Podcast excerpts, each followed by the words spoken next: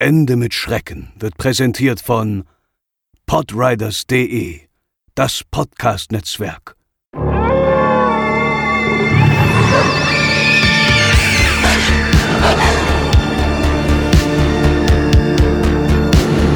Behind dank walls, a nightmare world of horror.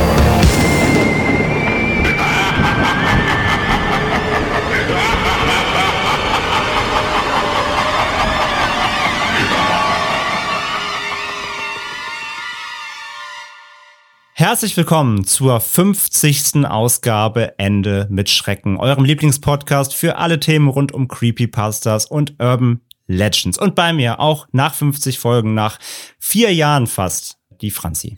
Hallo, das bin ich. Mich kennt ihr ja überraschenderweise schon. Ja, 4 Jahre kennen wir auch dich, Franzi. Und liebe Hörerinnen und Hörer, ja, ihr begleitet uns jetzt 50 Folgen. Und 50 Folgen lang ist etwas passiert, was uns jetzt eigentlich erst selber bewusst geworden ist im Vorfeld dieser Aufnahme heute. Denn uns ist aufgefallen, 50 Folgen lang haben wir das Ganze hier wirklich zu zweit gemacht. Ja, andere Podcasts holen sich irgendwie am Tag 13 Gäste rein und machen hier und da. Nee, wir waren irgendwie Two-Couple-Show. Lonesome Rangers. Ja, seit 4 Jahren irgendwie. Und im Vorfeld dieser Aufnahme heute ist uns aufgefallen, oder des Themas, der Vorbereitung des Themas ist uns aufgefallen, ey, das ist ein Thema, da brauchen wir Unterstützung. Da brauchen wir Hilfe, da brauchen wir Expertise vor allem, weil es ein Thema ist, das natürlich sehr viele Fans und Anhänger hat. Ich meine, ihr lest ja auch schon im Titel, worum es geht natürlich. Aber ja, ich möchte heute jemanden begrüßen, nämlich die liebe Bianca. Hallo Bianca. Hallo ihr beiden.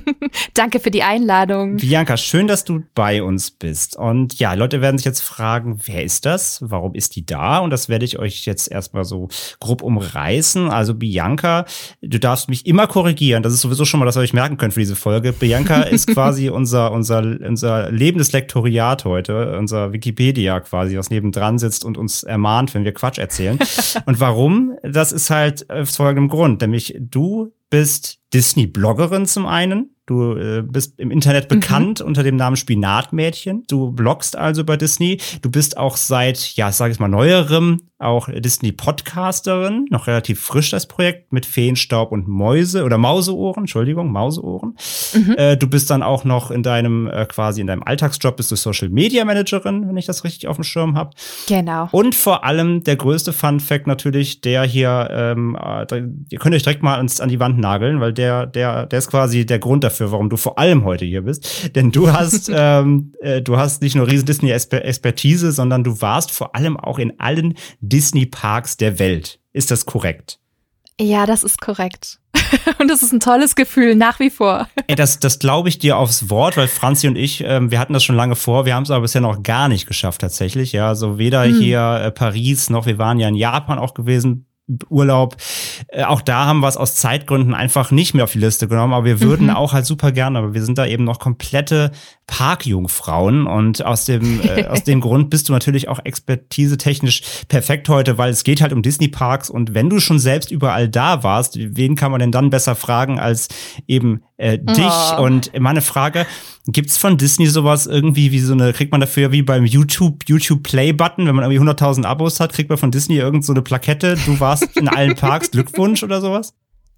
Nee, das tatsächlich nicht, aber ich habe mir, weil ich eben wusste, in weiser Voraussicht, dass wenn ich eben zum ersten Mal das Tokyo Disney Resort besuche, das wusste ich, das ist ja mein letztes Resort, meine letzten Parks. Und mit dem ersten Besuch des Tokyo Disneylands, weil ich Tokyo Disney Sea, also den zweiten Park, zuerst besucht habe, wusste ich, dort werde ich dann quasi zum allerersten Mal sagen können, ich habe alle Disney-Parks besucht. Und dann habe ich mir zu Hause auf DIN A4 so ein kleines Schild gebastelt, wo eben drauf stand, eben auf Englisch, ich habe es geschafft, ich habe alle Disney-Parks der Welt besucht. Und da habe ich dann ein Foto genau mit diesem Schild gemacht. Und das war dann quasi meine eigene Auszeichnung. Und das prangt auch heute noch bei dir auf Twitter als angepinnter Tweet. Das, tatsächlich, ja. Also @Spinatmädchen gerne mal auschecken, könnt ihr das Bild sehen. Du siehst auch sehr happy aus auf dem Bild. Das sieht man dir an, wie freudestrahlend du über dieses Achievement bist. Und ja, ist natürlich Wahnsinn. Also super cool, natürlich auch gerade, wenn man sowieso in dem Thema natürlich so aufgeht, das dann wirklich so als Bucketlist abhaken zu können. Und ja, wenn du mal kurz ausführen magst, wie kam es denn zu deiner Disney-Leidenschaft? Wie hat das angefangen? Also ich glaube, wie bei so vielen da draußen auch. Man wächst auf mit den Filmen. Meine Mutter ist ein ganz, ganz großer Filmfan und hat mir das quasi mitgegeben schon als Kind. Und dementsprechend habe ich schon viele Filme gesehen mit 3, 4 und war da schon sehr kinoaffin. Und da kommt man natürlich dann auch in die Welt der Disney-Filme rein. Ne? Also Bernhard und Bianca und Ariel die Meerjungfrau waren meine ersten Disney-Filme im Kino und auch meine ersten großen Kinobesuche. Und das hat mich einfach unfassbar fasziniert. Es war wirklich, ja, das hat mir echt viel gegeben. Und ich war als Kind schon ein sehr großer Freizeitpark-Fan, war im Holiday Park, im Europapark mit 3 und 4 und fand das ganz toll. Und ich gehöre ja noch zur Generation, ja, der 90er und des Disney-Clubs im ARD. Ja, und das war für mich eine absolute Religion. Das musste immer sein, ne? Samstag, 16 Uhr mussten wir zu Hause sein. Das war leider auch direkt in der Zeit, wo man eingekauft hat, ne? Und mit der Familie den Wocheneinkauf gemacht hat. Und ich immer so, Leute, müssen uns echt beeilen. Ne? Also ich muss um 4 vom Fernseher sitzen. Und hatte auch die Mickey Mouse regelmäßig gekauft, also das Mickey Mouse Magazin und war da total drin. Und da wurde natürlich regelmäßig über Disneyland Paris berichtet, ne? Über den Baufortschritt, das dann 92 eröffnet hat. Und ich saß immer vor dem Fernseher und habe diese Bilder gesehen und dachte mir, wow, was muss das für ein Ort sein? Ein Disney-Freizeitpark hier in Europa. Und meine Mama hat das gesehen und dachte sich, nee, also ich muss mit dem Kind dahin, komme was wolle, so schnell wie möglich. Oh. Und dann sind wir tatsächlich 92 im Eröffnungsjahr im Sommer, im Juli, für einen Tag mit dem Bus dorthin gefahren. Es war wirklich krass, weil es war so ein heißer Tag, das weiß ich noch bis heute, also wirklich heftig, es war super voll, aber es war wirklich großartig und das war quasi so ein bisschen der Beginn meiner vor allem Disney-Parks-Leidenschaft und ja, es gab durchaus mal das ein oder andere Jahr, wo ich so ein bisschen mich weniger dafür interessiert hatte, aber das hat dann irgendwie in den 2000ern wieder massiv zugenommen. Und ja, tatsächlich, Disney-Parks-Besuche sind für mich jedes Jahr eigentlich drin. Jetzt mal klar, abgesehen jetzt von der Pandemie, wo es jetzt natürlich nicht wirklich geht. Aber davor mehrere Parks im Jahr, das war schon drin. Und nicht nur Paris, wo ich auch eine Jahreskarte habe, sondern auch für die anderen Parks. Also mal in Hongkong, mal in Shanghai, mal in Tokio. Ich finde es super spannend, aber auch die Länder und Städte da drumherum kennenzulernen. Also ich gehe nicht wirklich nur für Disney hin, sondern wenn ich dort bin, dann gucke ich mir natürlich auch die Region an und nach Japan wollte ich zum Beispiel sowieso unbedingt, dann war das für mich auch ein größerer Urlaub mit einem Japan-Trip nach Tokio kombiniert und ja, es macht unglaublich viel Spaß, alles zu entdecken und gerade diese Faszination ist so hoch, weil gerade in den Parks Disney sich immer wieder pusht und super innovativ ist und auch wirklich State of the Art ist. Wenn man, glaube ich, noch nie einen Park außerhalb der deutschen Parks gesehen hat, das Level, das kann man sich gar nicht vorstellen. Also ich glaube, wer mal in Orlando gewesen ist, weiß, wovon ich rede. Das ist wirklich nochmal eine ganz andere Schippe, als wir es hier eigentlich in Deutschland kennen. Ja, das glaube ich gerne. Und das hat dich dann so geprägt, also dass du irgendwann gesagt hast, ich möchte da auch einfach selbst drüber berichten, drüber Geschichten erzählen. Oder wie kam es dann zu deinem Blog spezifisch zum Beispiel? Ja, also ich habe auch Medienmanagement und Kommunikation studiert, fand immer eigentlich Kommunikation, Texte schreiben, Social Media super spannend und ja, da war mein Blog und Ventil, ich komme ja eigentlich eher aus dieser allgemeinen Unterhaltungsecke, ich hat über Filme und Serien berichtet und dann habe ich gemerkt, ich berichte irgendwie immer mehr über Disney. Und ich habe mich auf der anderen Seite immer total aufgeregt und dachte mir so, hey, in Frankreich und in den USA gibt es so viele Disney-Blogs, warum gibt es das nicht bei uns? Warum haben wir das nicht? Ich dachte mir, ja gut, dann machst du halt selber einen, weil du kannst ja nicht die ganze Zeit deinen Freunden und Familienmitgliedern in den Ohren liegen, oh, guck mal, habt ihr das schon gesehen, den neuen Trailer? Oder habt ihr die neue News schon aus den Parks erlebt? Und das ist für mich so ein Ventil viel mehr, also um so ein bisschen rauszulassen und mittlerweile natürlich aber auch anderen so ein bisschen Tipps und Infos weiterzugeben, damit sie auch so einen coolen Aufenthalt bei Disney haben können, weil es gibt echt viele Kniffe, die man ja schrauben kann, damit man einen günstigeren Disney-Trip hinbekommt oder vielleicht auch Details entdeckt, die man so vorher noch nicht gesehen hat. Genau, das habe ich auf deinem Blog auch gesehen. Da gibt es Tipps und Tricks, ein bisschen Reiseführung so quasi, ne? Also ein bisschen darauf vorbereiten, was erwartet mich da, wie, was muss ich achten, wenn ich auch in das Land natürlich dann irgendwie komme und in den Park. Ja, sehr, sehr, sehr, sehr cooler Service natürlich auch für alle Disney-Fans. Das freut mich. Ja, bei mir ist es immer, ich gucke mal bei Twitter bei dir auf der Seite, denn wenn es irgendeinen neuen Trailer gibt, weiß ich, Bianca hat gepostet, dann gucke ich mir den doch auch mal an. Das freut mich. Ja, eine gute Quelle auf jeden Fall für alles rund um Disney. Ja, aber so, jetzt stellen sich natürlich unsere ZuhörerInnen die Frage, okay, die bunte, farbenfrohe, familienfreundliche Welt von Disney. Schön und gut, aber wie passt das denn jetzt bitte mit meinem Lieblingspodcast Ende mit Schrecken zusammen? Das ist ja überhaupt nicht gruselig und überhaupt und schrecklich. Franzi, warum Disney? Und was hat's damit auf sich heute? Wir haben uns speziell die Disney-Parks rausgesucht, habt ihr ja bestimmt auch schon im Titel gelesen, denn die werden ja im Allgemeinen als der happiest place on earth bezeichnet und zählen ja mit zu den meistbesuchtesten Parks weltweit allgemein. Aber gerade so ein Platz, wo so viel Happiness ist und alles ist so toll und schön und da sind viele Menschen, da entstehen natürlich automatisch viele Mythen und Legenden. Und das Thema hatten wir auch schon ganz, ganz, ganz lange auf den Schirm für uns selbst. Und es gab auch schon sehr viele ZuhörerInnen, die uns immer wieder mal das als Vorschlag geschickt haben. So, mach doch mal hier diese urbanen Legenden rund um Disney. Und da haben wir uns gedacht, na dann machen wir das doch mal. Und wir können schon mal sagen, das, was wir heute vorstellen, ist nur ein ganz kleiner Teil von dem, was es an Legenden gibt. Mhm. Denn da gibt es wirklich unzählige. Absolut. Und manche überschneiden sich auch so ein bisschen. Deswegen, wir haben heute so die 9 bekanntesten und skurrilsten rausgesucht. Auch direkt vorweg, weil das war auch öfter mal ein Wunsch. Es gibt auch wirklich eine Creepypasta richtig über Disney Parks, beziehungsweise verlassene Disney Parks, die heißt Abandoned by Disney. Die wird heute nicht Thema sein. Die machen wir mal separat doch in einer anderen Folge, weil die ist allein schon so groß für eine eigene Folge, dass wir dort einen Rahmen sprengen. Deswegen alle, die sich die wünschen, nicht traurig sein. Die kommt auf jeden Fall auch noch, aber nicht heute, denn heute schauen wir uns auf jeden Fall eher die kleinteiligeren Legenden an. Aber bevor wir dazu kommen, ist es noch ganz kurz Zeit, bevor wir loslegen, für Werbung. Franzi, möchtest du deinen Jingle wieder machen? Ja. Ding, ding, ding, ding. Werbung. Genau, bei uns gibt es nämlich Werbejingle immer live eingespielt von Franzi. So vom Band, das ist nicht unser Ding. Ja, ich habe André auch gerade schon empört angeguckt. Ja, genau, weil ich jetzt vorweggenommen habe. Ja. Nein, ich vergesse deinen Jingle doch nicht. Danke. Denn die heutige Episode wird freundlicherweise gesponsert von Europa Hörspiele und Vidan, Schrei nach Stille. Im letzten Jahr haben wir euch ja bereits die erste Staffel vorgestellt, die hieß Schrei nach Leben. Ein paar von euch da draußen werden sich wahrscheinlich noch erinnern. Und ja, jetzt kehrt eben diese Hörspielreihe zurück, das Grauen kehrt zurück in die Idylle Montanas, wo die Serie spielt.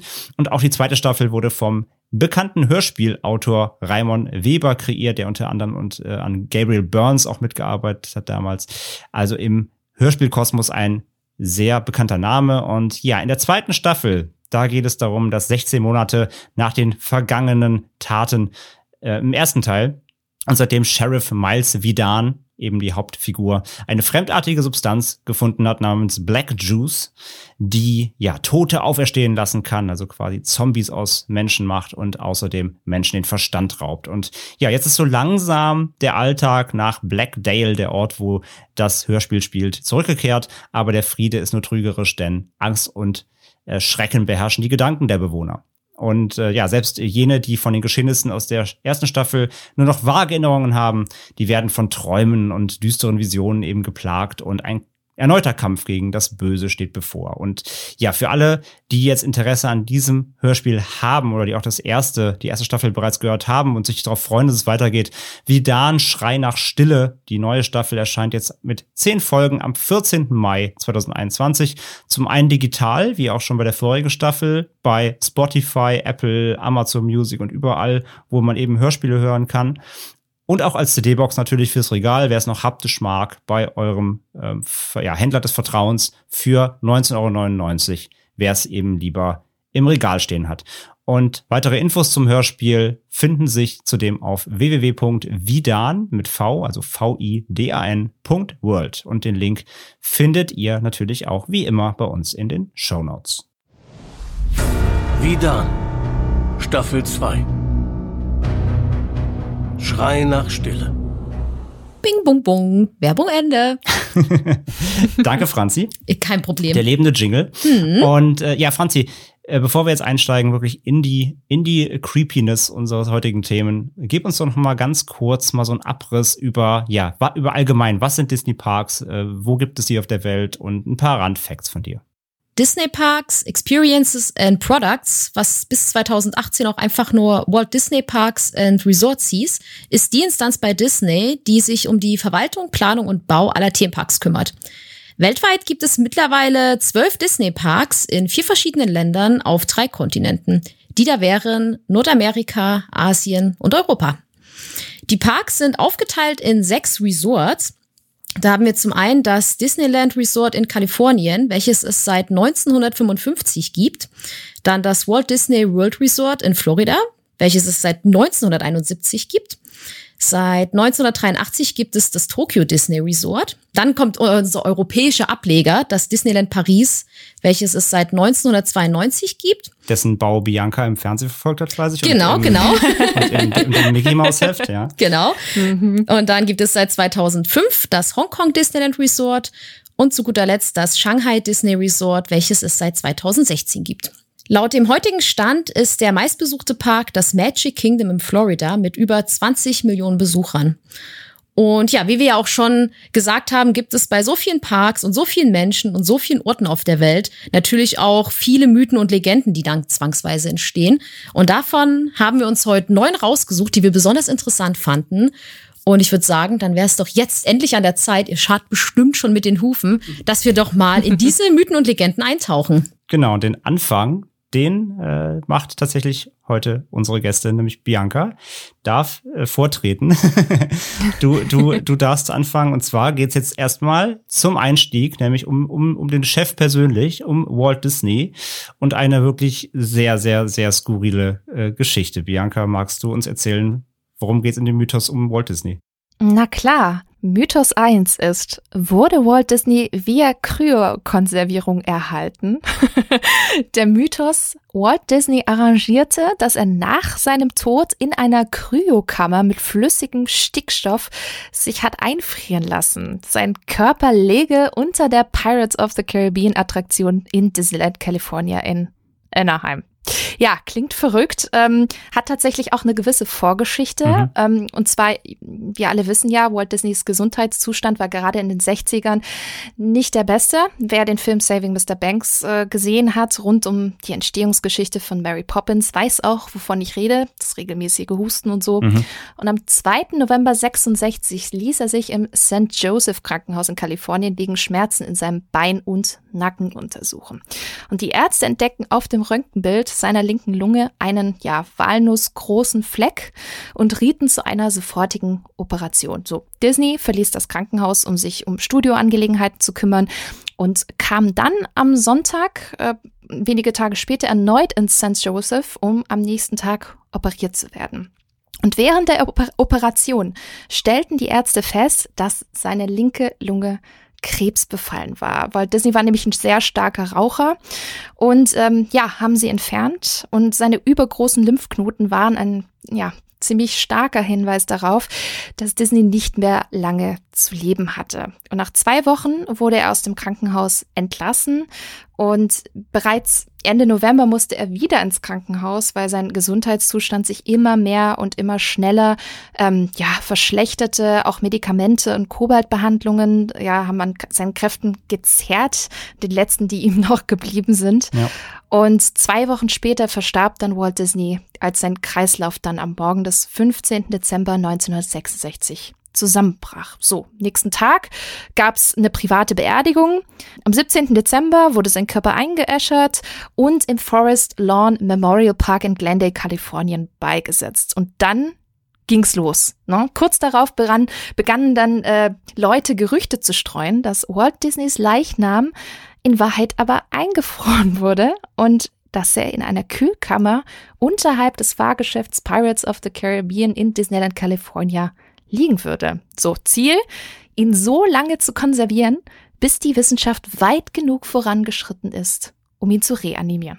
krass. Ziemlich.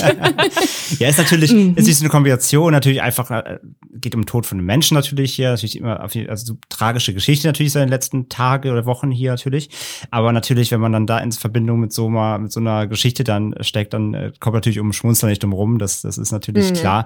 Ja, ist einfach, also, das ist ja erstmal die Frage immer wieder, wie kommt man auf sowas, ne? Also, wer denkt sich denn sowas aus? Das klingt so weit entfernt einfach generell schon und du kanntest diesen Mythos aber auch schon, Bianca, oder? Ja, tatsächlich. Also das ist auch so eines der größten Mythen, die man da draußen, glaube ich, zum Thema Disney oder zum Mensch Walt Disney finden kann und auch immer und wie immer wieder herumkursieren. Ich glaube, also ich habe schon mal recherchiert, weil tatsächlich waren Disney-Fakten der Auftakt von meinem Disney-Podcast im letzten Jahr. Das war auch Thema in meiner allerersten Episode und deswegen musste ich so schmunzeln, als es hieß, ja, dass wir auch über diesen Mythos sprechen, weil natürlich ist er mir bekannt. Er ist, ich glaube, einer der größten da draußen zum Thema Disney. Ja, ja, also gerade über ihn als Persona ranken sich natürlich auch mehrere Mythen. Klar, ich meine, er war nun mal einer einflussreichsten Männer unserer Zeit, kann man sagen, so was er aufgebaut hat natürlich. Da macht das natürlich komplett Sinn, beziehungsweise leitet sich natürlich schnell ab. Aber das hier ist natürlich wirklich schon extrem, ja, wirkt extrem aus dem Hut gezaubert. Franzi, kanntest du die Mythe, den Mythos vor unserer Recherche? Witzigerweise nein. Gar nicht. Den kannte ich überhaupt nicht. Okay. Ich musste da auch ein bisschen schmunzeln. Also ich weiß halt, so Disney ist ja alles immer vordergründig so happy-peppy und schön und gut. Aber was ich halt schon wusste vorher ist, dass ja auch, dass es ja sehr viele gibt, die das sehr kritisch sehen und manche ja auch den Mensch Walt Disney auch sehr, ja, kritisch auch hinterfragt haben. Deswegen hat es mich aber nicht überrascht, dass es so eine Legende gibt. Weil manche sehen ihn ja gefühlt als den personifizierten Teufel, habe ich das Gefühl. Ja, zumindest was so den ja, Kapitalismus vielleicht angeht, ne? Und so als Geschäftsmann natürlich. Aber ich meine, jeder große Geschäftsmann, ob das jetzt ein Tim Cook ist, ob das ein Bill Gates ist, also solche Leute werden natürlich immer hinterfragt, aufgrund, wie sie auch zu Erfolg gekommen sind, überhaupt, ganz klar. Aber natürlich ist er einfach eine Riesenpersönlichkeit, ein Riesenname. Und das um so eine Persona hat eben, wie gesagt, sich Dinge ausgedacht werden, das liegt nahe eigentlich. Aber ja, dann, Bianca, erzähl uns doch mal weiter. Wie ist denn dieser Mythos entstanden oder wie wird gemutmaßt, dass er entstanden ist? Ja, geboren wurde dieser Mythos in den 70ern. Bob Nelson, Chef der amerikanischen Gesellschaft für Kryonik, ne, dass es sowas gibt, ist auch sehr, sehr spannend. Also quasi der Kältekonservierung von Organismen und Organen. Der äußerte sich gegenüber der LA Times, er würde sich wünschen, dass Walt Disney eingefroren würde. Und von da an verselbstständigte sich dann dieses Gerücht und ging dann, glaube ich, immer weiter und immer weiter. Also man konnte es auch in unterschiedlichsten Büchern finden, zwei Disney-Biografien, die ebenfalls das noch aufgegriffen hatten. Also das war, glaube ich, so der Startschuss. Und das ist interessant, wie weit so ein Gerücht Früchte tragen kann, nur weil eben ein, zwei Personen dazu sich mal äußern. Finde ich auch sehr spannend tatsächlich. Total. Ja. Und vor allem auch dann, das war ja der andere, so ein bisschen der ist unbestätigt quasi, aber es gibt ja dann noch die eine Vermutung, dass eine quasi Gruppe von Disney-Animatoren aus den eigenen Studios das eben für einen makabren Scherz hielten. Hast du dazu in deinen Recherchen auch was gefunden? Da haben wir halt einfach, also es wird behauptet oder es gibt Vermutungen, aber es gibt dafür keine Belege. Tatsächlich nicht, würde mich aber auch irgendwie schwer wundern, weil die Stimmung war nach Walts Tod jetzt nicht wirklich, ja, nach Scherzen zumute, sondern eher im Sinne von, ich glaube, jeder war geschockt und wusste nicht, wie es weitergeht, ohne eben diesen großen Mann und ohne diesen Spirit. Ich meine, das hatte man ja letztendlich bei Apple auch mit Steve Jobs, wo sich dann, glaube ich, wenn man ein Unternehmen hat, was sich so stark durch eine Person an der Spitze definiert und diese plötzlich weg ist und eben für diese Innovation und Kreativität steht, dann muss man sich natürlich fragen, oh Gott, wie geht's jetzt weiter? Was machen wir denn ohne Walt? Und das, was man eben so hört und liest, war halt eben aber auch der Zustand bei Disney intern. Also es war eine Leere da und deswegen würde es mich sehr wundern, wenn Animatoren dann sich daraus einen makabren Scherz erlauben würden. Vielleicht ehemalige Mitarbeiter, aber definitiv, glaube ich, nicht im Unternehmen. Die waren da einfach, glaube ich, zu geschockt und zu sehr im Trauerzustand, als über sowas nachzudenken. Das glaube ich halt auch und das ist auch so die Vermutung oder beziehungsweise das wird auch gesagt eher, dass das eigentlich so vorgeherrscht hat, diese Stimmung, genau. Also deswegen wird schon vermutet, dass das eher ein vielleicht selbst ein Gerücht ist, ein Gerücht übers Gerücht quasi. Das kann sich eigentlich auch keiner so richtig vorstellen, dass da eine Gruppe Animatoren gesagt hat, wir streuen jetzt hier intern aus Disney heraus so Gerüchteküchen. Macht unter dem Aspekt eben, wie du sagst, dass da eine Person gestorben ist, die ein ganzes Unternehmen quasi geprägt und ausgemacht hat. Also er stand mit seinem Namen dafür. Gibt's keine Beweise für und macht auch nicht wirklich Sinn, das stimmt. Dann gibt's natürlich auch weiterhin viele kleine Details um diesen ganzen Fall. Ja, du hast gerade schon so die Vorgeschichte erzählt, eben die letzten Wochen im Leben von Walt Disney. Und anhand von Details wissen wir ja, dass Menschen sich gerne Sachen rauspicken und gerne mal in falsche Kontexte setzen und sich dann irgendwelchen Kram ausdenken. So war es nämlich auch hier. Und ja, wie ging es denn dann weiter? Welche Indizien gibt es denn noch für diesen Kryoschlaf? Ja, ich glaube, diese zeitliche Verzögerung und diese fehlende Kommunikation an die Öffentlichkeit, was ich aber natürlich zum Teil verstehen kann, das hat natürlich unterschiedliche Gründe und muss sich natürlich auch überlegen, da ist eine wichtige Person gestorben, da hat man auch eine gewisse Pietät dem Thema gegenüber und ich glaube, so hat Disney auch in der Öffentlichkeit verfahren, aber das gab halt auch der Öffentlichkeit den Zunder für genau diese Mythen, ne? Also die Geheimhaltung von Ort und Zeit bei der Beerdigung, da haben einige auch gedacht, ja, da will uns jemand was verheimlichen und eigentlich wollen sie ihn genau für diese kryonische Aufbewahrung vorbereiten. Also es ist wirklich absurd, wenn man das allein sich schon mal vor Augen hält, aber es war ja nicht geheim, sie war ja privat und eher schnell und leise, was ich teilweise eben auch verstehen kann. Und die Beerdigung wurde auch erst bekannt gegeben, nachdem sie stattgefunden habe. Sprich, es wurden keine Mitarbeiter oder Führungskräfte der Disney Studios eingeladen, nur die unmittelbaren Familienmitglieder waren anwesend. Und da wette ich ja eigentlich keine Verschwörungstheorien, weil es ist in vielen Familien doch ein relativ normaler Vorgang, das im sehr kleinen Kreis abzuhalten. Ne? Absolut, genau. Absolut. Ja, und gerade mit so einer Persona eben, wo man dann eben mit rechnen muss, wenn das jetzt bekannt wird, dann hast du da morgen wahrscheinlich 100.000 Menschen im Friedhof stehen. Das willst du ja auch nicht so. Du willst das ja wirklich dann es ist immer noch eine private Angelegenheit, sterben, sag ich mal. Das geht ja erstmal keinem was an in erster Linie. Eben. Und deswegen absolut verständlich, dass das erstmal zurückgehalten wurde, bis es über die Bühne gegangen ist, genau. Und dann ging es ja aber auch weiter, natürlich die Krankheit selbst, ne? Wurde da was verheimlicht? War er vielleicht gar nicht krank? Was gibt's dazu noch zu sagen, Bianca? Ja, also ich meine, es stimmt, dass Disneys Tod der Presse erst mehrere Stunden nach seinem Eintreten am Donnerstag, den 15. Dezember 1966 um 9.30 Uhr, wenn wir ganz genau sein wollen, offiziell mitgeteilt wurde. Aber die Gründe waren echt gewöhnlich. Also mehrere Familienmitglieder mussten natürlich erst benachrichtigt werden, bevor man öffentlich was bekannt geben kann. Ich meine, das ist heute auch bei Personen in der Öffentlichkeit ja immer noch so. Ja. Dann musste man Führungskräfte eben der Walt Disney Studios ausfindig machen und die ebenfalls noch informieren. Na, Workflows, wir kennen es manchmal intern. Und die Schwere der Krankheit wurde auch vor der Presse weitgehend geheim gehalten, so dass halt die ganzen Reporter nicht plötzlich dieses Krankenhaus fluten und dann in den Gängen rumstehen. Das wollte man ebenfalls vermeiden. Also relativ plausible Gründe, finde ich. Ja, wie eben schon gesagt, ne, das ist halt eben, das wird ja gerne gemacht, das erleben wir ja sogar heute noch tagtäglich in den Medien. Wenn man einfach Informationen sich rausziehen kann, kann man damit einfach spielen. Ne? Und das wurde ja dann, oder wird halt hier gemacht, zu sagen, guck mal, das ist mysteriös, das ist seltsam, das könnte ja was bedeuten. Das meistens eigentlich gar nichts zu bedeuten hat, ist mal egal, aber es könnte ja was bedeuten. Ja, ich find's einfach auch sehr traurig, dass gerade bei so hohen Persönlichkeiten sie die breite Öffentlichkeit anscheinend annimmt, dass sie ein Recht darauf haben, alles immer sofort zu erfahren. Das finde ich eigentlich ziemlich traurig.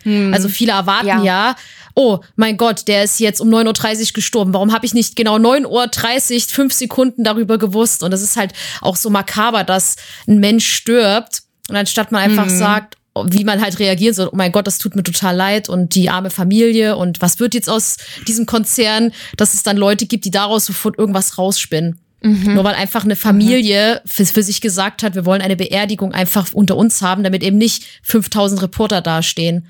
Ganz so, genau, und das ist ja auch bei Verbrechen.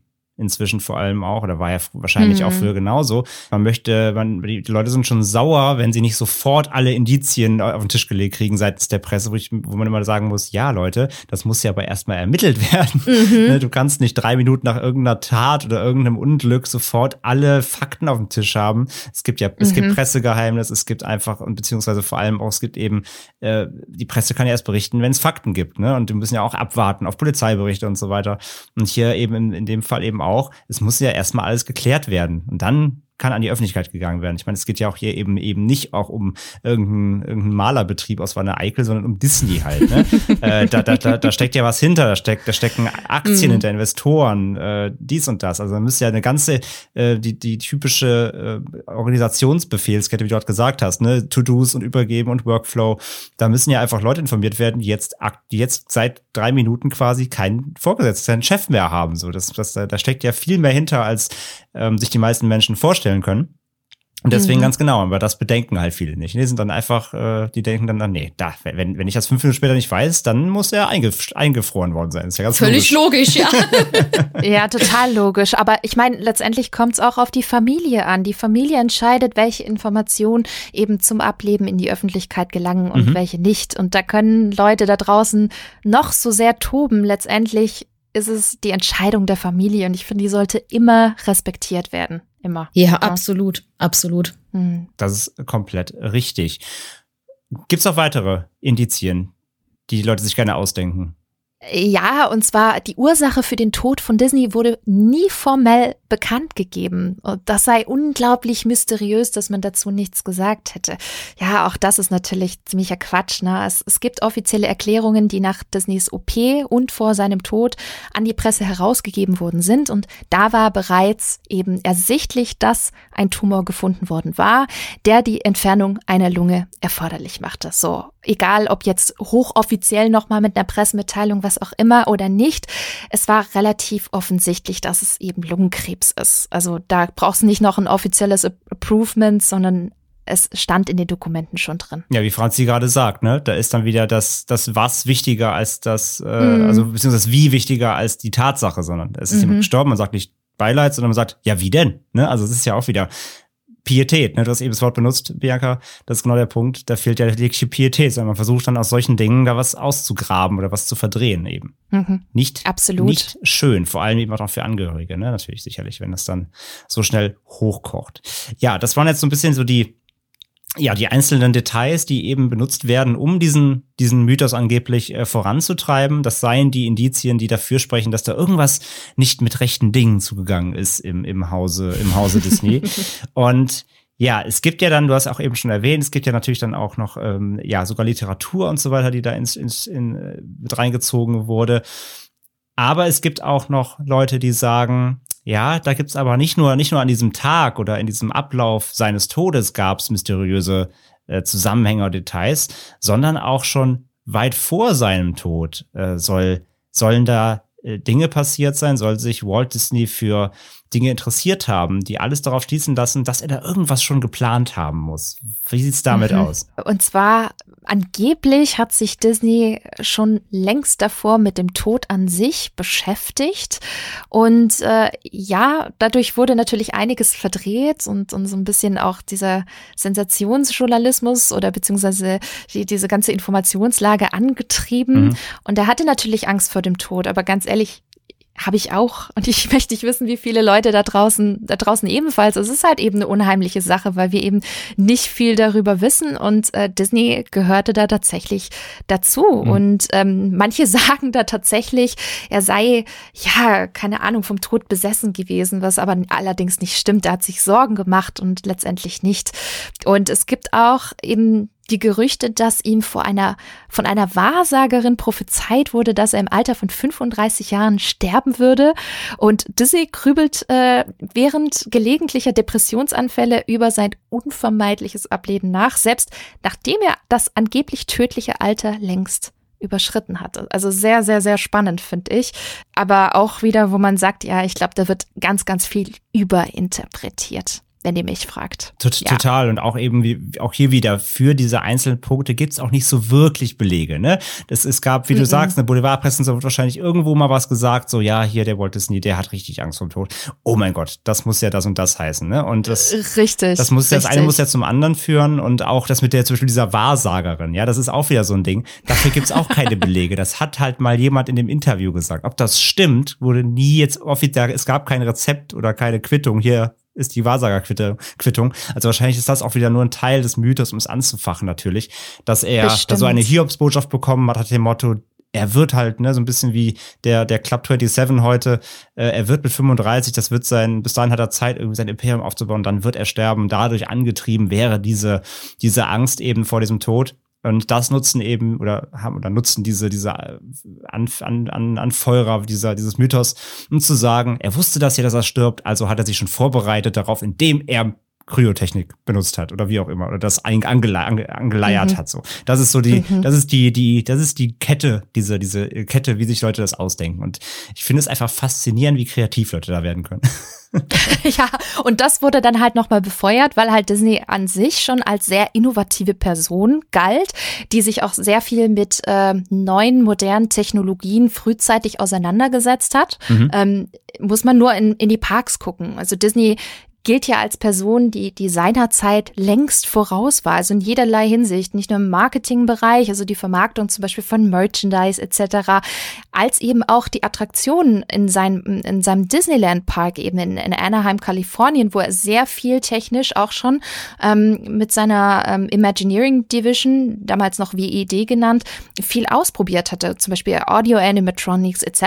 Und weil er eben damals so als der absolute Innovator gegalten hatte, haben viele gedacht, oh, der ist so tief drin, der hat bestimmt schon was herausgefunden. Der ist da auch in diesem Bereich hier Kryotechnologie und Konservierung drin.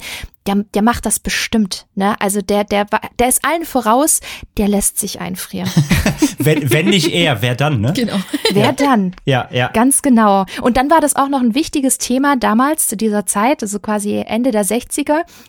Wo es auch schon die ersten Erfolge gab in dem Bereich Kryokonservierung. Und ich glaube, diese ganzen Faktoren haben dieses Fass zum Überlaufen gebracht. Meine Theorie. Ja, und auch halt eben die Theorie dieser sage ich mal, Mythos-Schwurbler, möchte ich jetzt mal so vorsichtig sagen. Und ja, wie du gerade sagst, die ersten Erfolge gab es ja dann eben wirklich tatsächlich im selben Zeitraum. Deswegen lag's ja dann für die Mythosbefeuerer nahe, dass das ja zusammenhängen muss quasi. Der erste Mensch, der erfolgreich eingefroren wurde, war ja Dr. James Bedford mit 73, ein Psychologe aus Glendale, am 12. Januar 67. Und es passt natürlich zeitlich genau in das Ableben eben von Walt Disney. Und wie du gerade sagst, ne, wenn muss ja zusammenhängen. Geht ja gar nicht anders. Ne? Er war als Mensch technisch interessiert, wollte eben, wie du sagst, Innovationen vorantreiben, war ein Vordenker auf dem Thema und natürlich muss er auch dann Kryptokonservierung machen. Ist ja völlig logisch. Kommt ja gar nicht dran vorbei. Also wer 67 nicht in Kryptowährung ist heute, in Kryoschlaf investiert, der hat ja nicht gelebt quasi. Also ja, da merkt man halt wirklich, wie sich auch natürlich die Umwelt drumherum damit reinspielt. Ne? Also was passiert gerade so am Markt? Welche Sensationen finden gerade statt? Und wenn die zufällig aufs selbe Jahr fallen oder zumindest ins selbe Jahrzehnt, dann kann man das schon kombinieren. Ist ja logisch. Mhm. Ja, also ich glaube auch die ZuhörerInnen merken, dass das ist alles ziemlich verworren und ziemlich aus diversen Hüten gezaubert ist. Und ja, du sagtest eben noch, hast ja schon angedeutet, es gibt ja sogar dazu wirklich Verschriftlichungen. Kannst du dazu was Genaues sagen? Und vor allem interessiert mich da auch, ob du die schon gelesen hast. Nee, tatsächlich nicht. Also ich kenne sie und ja, ich sag mal so, ich suche mir schon die Literatur sehr genau aus, die ich über Disney und Co. lese. Und es gibt viele, wo ich sage, ja geil, will ich lesen, weil ich weiß, der Autor, der ist super anerkannt und bringt da bestimmt neue Fakten. Mhm. Das sind zwei Disney-Biografien, einmal von 1986 von Leonard Mosley, Disney's World und Mark Elliott, Walt Disney, Hollywood's Dark Prince. Gott, der Titel allein schon, ne? 1993 veröffentlicht. Und beide behaupteten, dass eine Besessenheit mit dem Tod Disneys zu einem Interesse an der Kryonik führte. Das ist auch ganz spannend. Ja, und genau diese hielt ja letztendlich auch den Mythos aufrecht. Ja, also muss man aber auch quasi sagen, also was sagst du, hast jetzt nicht gelesen, deswegen haben wir jetzt hier keinen Proof. Ich habe es auch nicht gelesen, Franzi auch nicht. Aber dann haben diese beiden Autoren ja dann auch im Grunde einfach das reproduziert, was die Mythos-Schwurbler sich ausgedacht haben. Ohne das wirklich zu hinterfragen mit den Fakten, die sie eigentlich für so ein Machwerk eigentlich bräuchten. Und wahrscheinlich haben sie damit richtig schön viel Geld verdient. Kann ich mir vorstellen. Ja, könnte ich mir auch gut vorstellen, aber es ist halt, ja, man braucht ja letztendlich auch spannende Inhalte, damit man ein gewisses Verkaufsargument hat, würde ich jetzt mal behaupten. Und ich meine, wir kennen es ja auch, es gibt so viele Leute da draußen, die einfach, ja, irgendwelche spannenden Fakten in Anführungsstrichen entdecken und sie dann halt 1:1 übernehmen und nicht hinterfragen. Und das gibt's jetzt ja heute noch zuhauf und davon bin ich echt kein großer Fan von. Also, ja, müsste man halt wissen, in welchem Kontext genau diese Aussagen in dem Buch dann eingeordnet wurden, aber finde ich jetzt nicht so. Also super. Ich hatte dazu nur eben Auszüge gesehen, also die 1:1 abgedruckt einfach wurden und im Endeffekt ist es quasi das, was du eigentlich erzählt hast. Es ist eine Behauptung. Es gab dafür Anzeichen, so. Das steht in den Büchern. Und deswegen wird darauf geschlossen, dass. Aber das ist, sie haben keine offizielle Spokesperson befragt, sie haben niemanden, sie haben kein Zitat von irgendjemandem dazu. Also es ist auch quasi im Grunde eine Behauptung, ja. Aber das verkaufen sie eben im Buch. Das ist halt eben so ein bisschen schwierig natürlich dann. Ja, und dann gab es halt tatsächlich nochmal eine offizielle Äußerung ja auch. Und ja, wer war das und was wurde denn gesagt, Bianca? Ja, das war seine Tochter Diane Disney, die 1972 in ihrer eigenen Biografie über den Vater geschrieben hatte, dass sie sehr bezweifle, dass ihr Vater überhaupt jemals von Kryonik gehört hat. Und es gibt auch unterzeichnete Dokumente, die belegen, dass Walt Disney eingeäschert worden ist. Und es gibt auch Dokumente über den Ruheort auf dem Friedhof, der eben für $40.000 gekauft wurde. Und das kann man sich auch gut vorstellen, warum das so, ich sag's jetzt mal, teuer ist, weil es ist nämlich der Forest Lawn Memorial Park in Glendale, Kalifornien, also direkt bei LA. Und dort ruhen auch weitere Disney-Familienmitglieder, wie zum Beispiel sein Vater Elias, seine Mutter Flora, seine Ehefrau Lillian und jetzt auch seine Tochter Diane, die vor einigen Jahren verstorben ist. Und der Friedhof ist eine ziemliche Promi-Ruhestätte von vielen bekannten Menschen wie Humphrey Bogart, Michael Jackson, Liz Taylor, Clark Gable. Und deswegen ist es halt einfach ein sehr großer, bekannter Hollywood-Friedhof.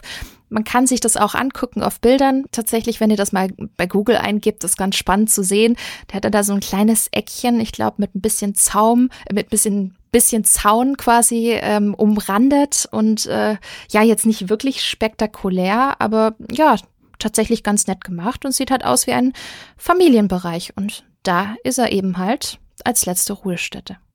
Und das mit Belegen dafür auch, ja. Ganz genau. Ganz genau, denn am Ende des Tages zählt dann doch eben nur der Beleg und nicht, was man sich ausdenkt. Schön gesagt. Ja, das ist ja der Leitsatz unseres Podcasts quasi. Dafür machen wir das ja hier, um aufzuklären, was stimmt und was stimmt nicht. Und das können wir auf jeden Fall drunter schreiben. Das ist natürlich völliger Humbug, dieser Mythos. Das ist einfach Science-Fiction gepaart mit versucht zu grundieren mit eben Details aus dem Leben und Ableben des Walt Disney.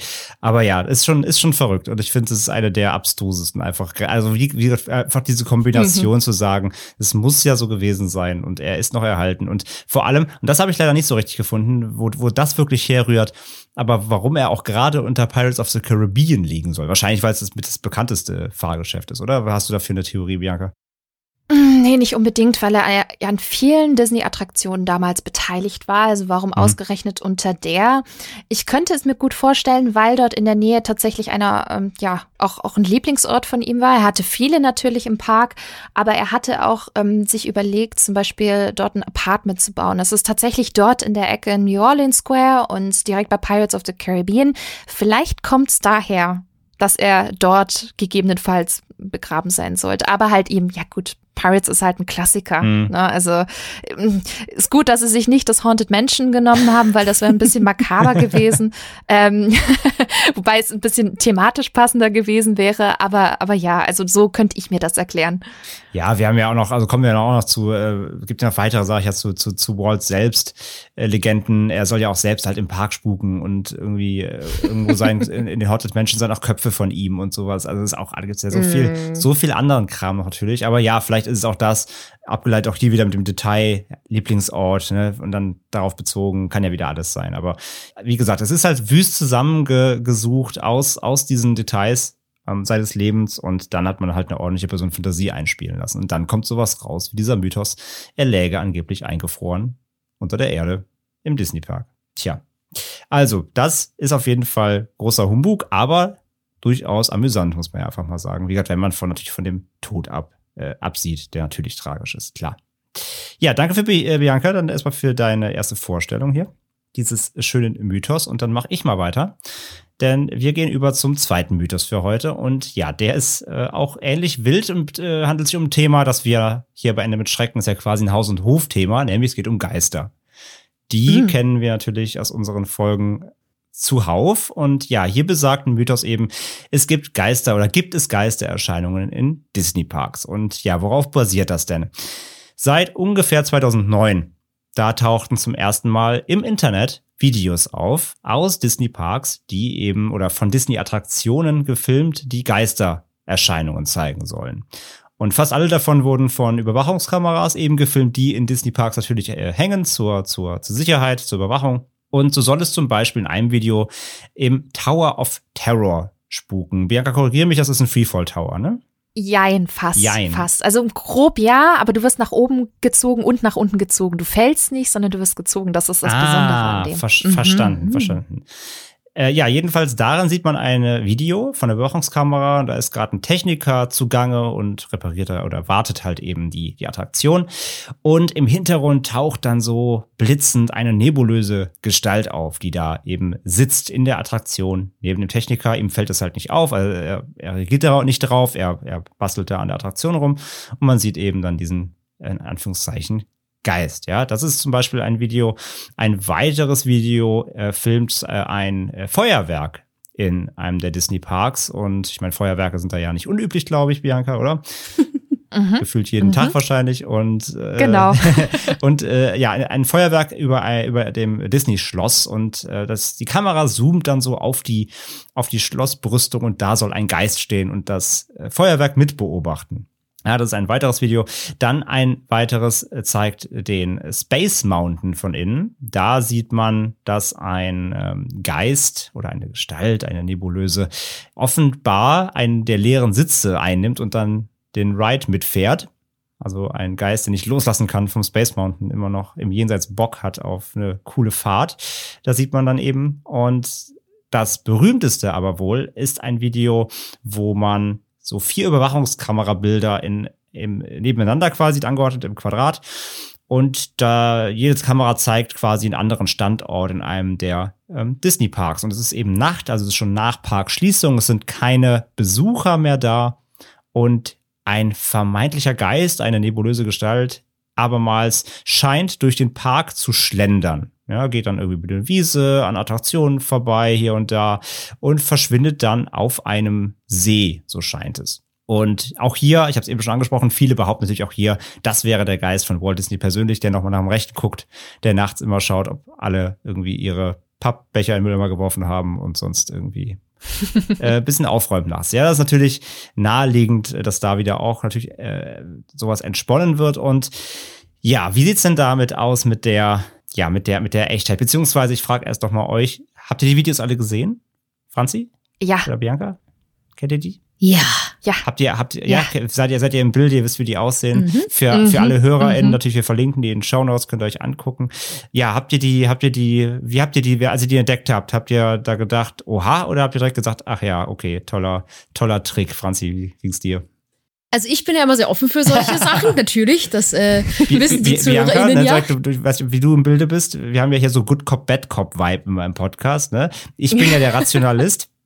Franzi ist ja mehr offen für Übersinnliches und deswegen, ja, Franzi. Mhm. Ja, ich schaue mir immer ganz gerne mal, wenn ich nachts alleine bin und eh schon Schiss hab, dann gebe ich immer schön bei YouTube ein, so Ghost Court on Tape. Und dann bin ich da halt mal über, ja, Ghost Court in Disneyland oder sowas gestorben, habe mir die Videos angeguckt und fand die auch schon ein bisschen spooky. Gerade, es gibt ja auch zu jeder Geistergeschichte da auch natürlich so Hintergrundgeschichten, wenn man da noch ein bisschen tiefer reingräbt. So, ich glaube, im Space Mountain, das soll ja ein Mitarbeiter sein, der da verstorben ist und einfach immer wieder mitfährt. Genau. Und solche Geschichten. Ich finde sowas super interessant, aber so Geistervideos bin ich trotzdem manchmal ein bisschen skeptisch, weil sowas kann man natürlich auch sehr schnell mal faken, muss man ja dazu sagen. Das ist natürlich richtig. Bei dir, Bianca?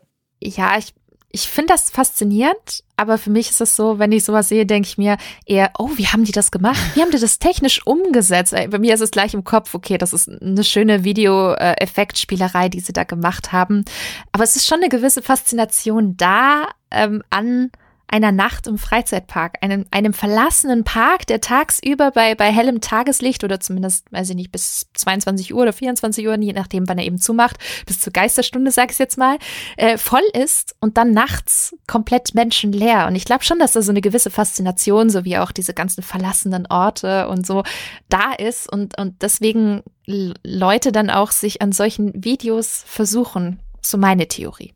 Also du bist dann auch eher auf der rationalen Seite, ja. Okay, ja. 2-1 heute, Franzi, da musst du dich natürlich behaupten mit deiner Theorie. Aber ja, du sagst gerade schon, ne? Wie ist das gemacht? So geht's mir halt meistens dann auch. Also ich sag nicht, dass die nicht gruselig sein können. Natürlich ist es irgendwie creepy so, natürlich, wenn man sich auch ein bisschen drauf einlässt, wie Franzi gerade sagt, ne? Beste Zeitpunkt, man ist nachts alleine und gruselt sich erstmal Geistervideos anmachen. Natürlich. Beste Therapie.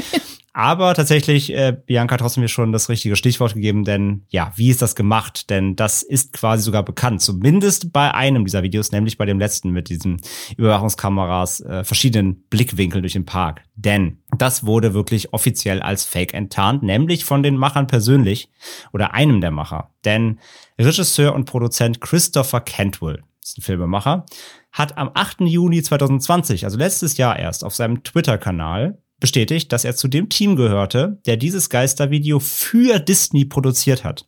Heißt, es hat sich dabei um eine Auftragsarbeit gehandelt, in Auftrag gegeben von Disney als virale Marketingaktion. Das Video war also geplant und sollte eben natürlich so ein bisschen die Disney-Parks anheizen, weil es sich eben natürlich rasend verbreitet hat. Es hat auf YouTube mehrere 100.000, wenn nicht sogar Millionen, glaube ich, Klicks. Ja, super, super Werbung natürlich für den Disney-Park. Alle wollen hin und gucken, wo sind die Geister? Finde ich sie selbst vielleicht? Hat also natürlich funktioniert und ja, super smart. Und er hat halt eben ein bisschen auch erklärt, also hat gesagt, es gab halt einen Schauspieler, den haben sie in einen weißen Ganzkörperanzug gesteckt und den durch den Park laufen lassen, den eben mit diesen Überwachungskameras gefilmt. Und das Material haben sie dann anschließend auf die regulären Überwachungsbänder drüber gelegt, die natürlich sonst niemanden zeigen, gerade nachts. Und dadurch ergab sich dann, also natürlich mit ein bisschen Nachbearbeitung, After Effects und so, was man da alles im Videobereich eben machen kann. Und dann wirkt das eben so, als ob da eine Silhouette so halb transparent eben durch den Park latscht. Und ja, er freut sich vor allem auch, dass das Video immer noch so durchs Netz geistert, haha, und ja, sich großer Beliebtheit erfreut und bestätigt ihn natürlich auch darin, dass sie gute Arbeit geleistet haben, sagt er eben. Mhm. Das Video wurde aber tatsächlich, das habe ich bei den Recherchen jetzt auch rausgefunden, das Video wurde tatsächlich schon mal debunked, wie man so schön sagt. Also es wurde schon mal als Fake enttarnt, nämlich bereits im Jahr 2015. Am 29. April hat da ein YouTuber namens Captain Disillusion, wie der Name schon sagt, der ja enttarnt eben Fakes und erklärt, wie Dinge, die viral gehen, die Leute für echt halten, gemacht sind, weil er eben das technische Know-how besitzt. Und hat das eben auch schon mal analysiert, dieses Video. Und hat da eben, ja, wie gesagt, mit Expertise herauskristallisiert, dass die Aufnahmen eben manipuliert wurden. Und hat das eben anhand des Filmmaterials analysiert und auch damals schon gesagt, 2015, da wurden eben Materialien übereinander gelegt, das sieht man hier und da, weil, und hat dann, ich bin da halt im Thema nicht drin, das ist alles sehr technisch, was er erklärt. Also er erklärt das wirklich mit Filmemacherwissen und technischer Bearbeitung und das kann nicht sein, weil hier ist irgendwie das quasi der Scale des Videos, also die Auflösung, die ist zu hoch, das bieten Überwachungskameras gar nicht, weil das ist so und das müsste man dann auf dem Videorekorder überspielen. Erklärt das halt super komplex, irgendwie eine halbe Stunde lang. Aber er hat quasi vor 5 Jahren schon oder vor 6 Jahren inzwischen schon das gesagt, was dann eben der Filmemacher selbst hier auf Twitter eigentlich bestätigt hat. Also genau das hat er damals schon gesagt. Deswegen im Grunde ist das schon seit 2015 sogar enttarnt, dieser Fake. Ja, sehr, sehr spannend. Und ja, ob die anderen Videos, also das dann in der Haunted Mansion, im Tower of Terror, ob die halt Fake sind, ist nicht bekannt. Da gibt's bisher keine offiziellen Stellungnahmen von irgendwelchen Menschen zu. Also die hat dieser Cantwell da scheinbar nicht gemacht. Die haben sich nur für das zu dem einen bekannt. Aber ja, man kann davon eben natürlich ausgehen. Es machen ja auch nicht nur Firmen solche Videos, sondern eben auch Privatleute, die sowas eben mit Adobe Premiere oder so zusammenschustern. Das ist ja heutzutage auch nicht mehr so die, ich möchte sagen, nicht die hohe Kunst. Natürlich muss man wissen, was man macht, aber es kann eben auch Privatpersonen, können das auch sehr leicht herstellen, sowas in der Regel.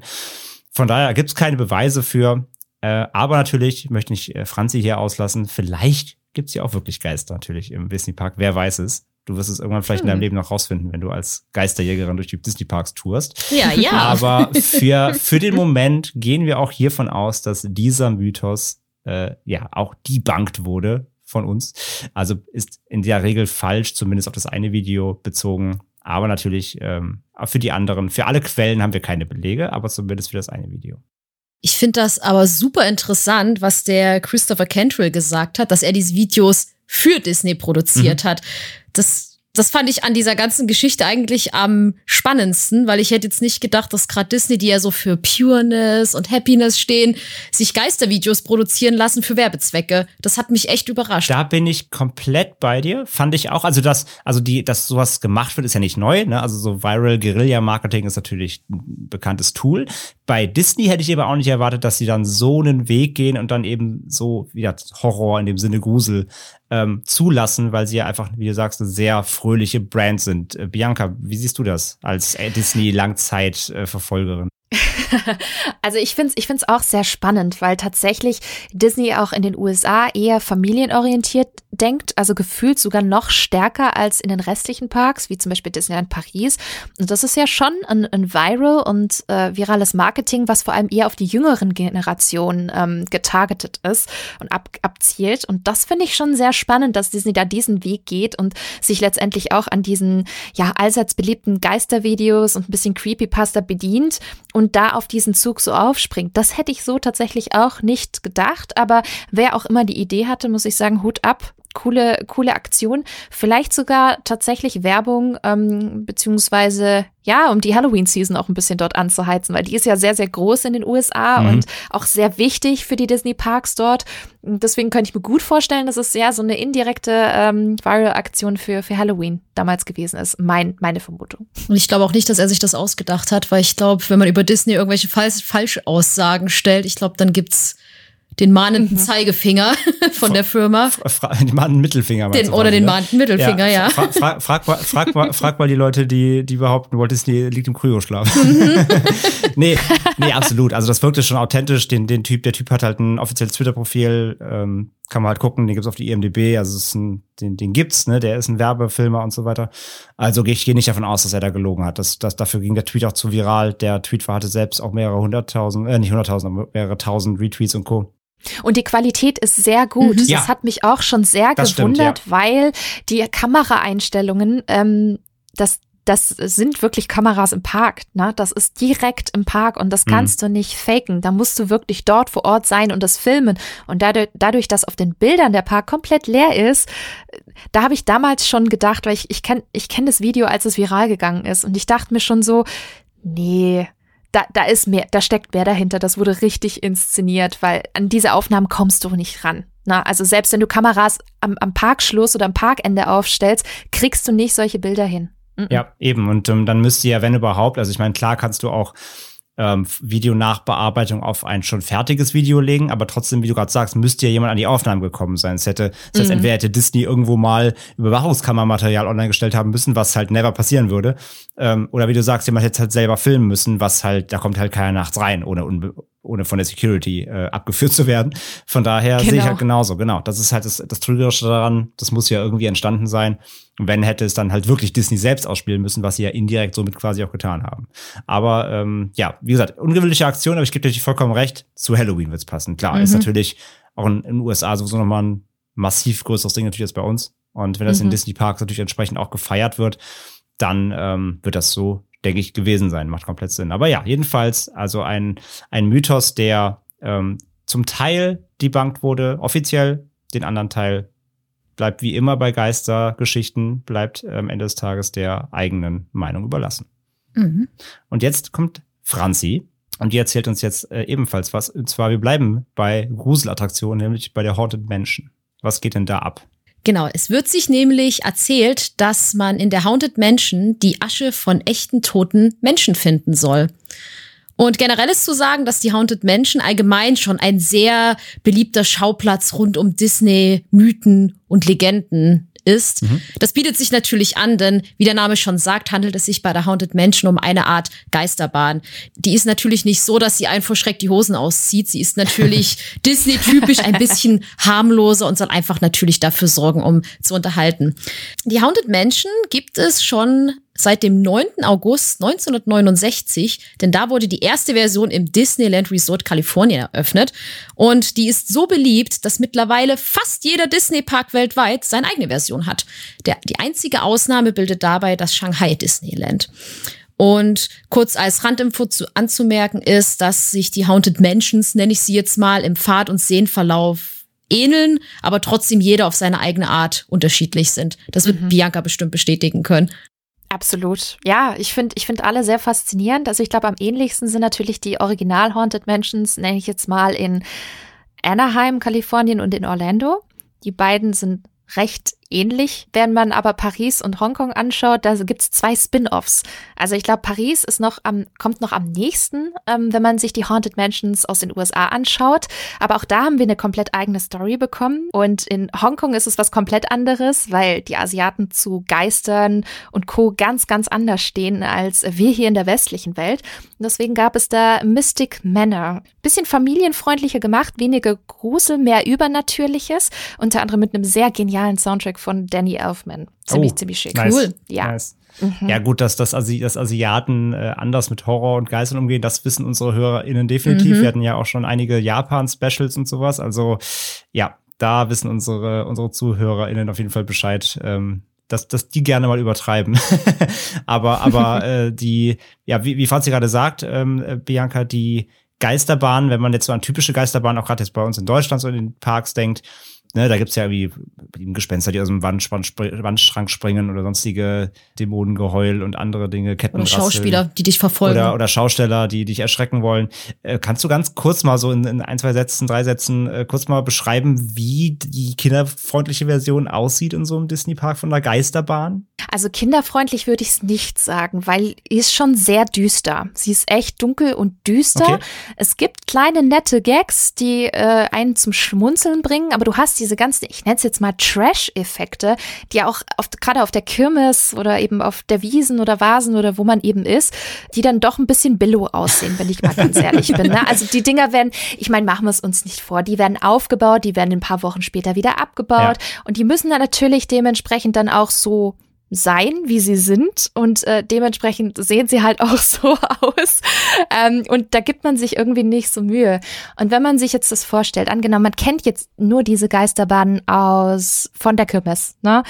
Und dann das Vergleich mit dem Haunted Mansion, das ist ein Unterschied wie Tag und Nacht. Das ist die Deluxe 3000 Version davon gefühlt. Also klar, du hast jetzt nicht diese blutigen Szenen und abgerissene Arme und keine Ahnung, was man da alles machen könnte, sondern das ist wirklich tolles Storytelling.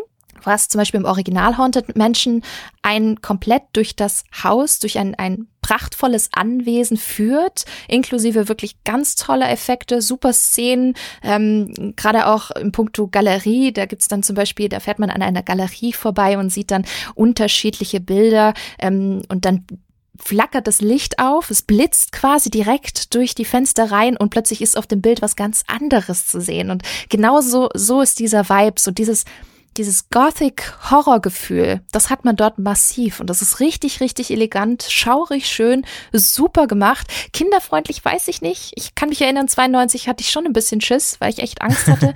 Aber es gibt halt nicht diese großen, fiesen Erschreckermomente, die hat man nicht, sondern es macht Spaß, es ist unterhaltsam, aber es ist sehr, sehr dunkel, aber wunderschön gemacht und sehr aufwendig. Also eher wohliger Grusel. Ja, genau, wohliger Grusel, das klingt gut.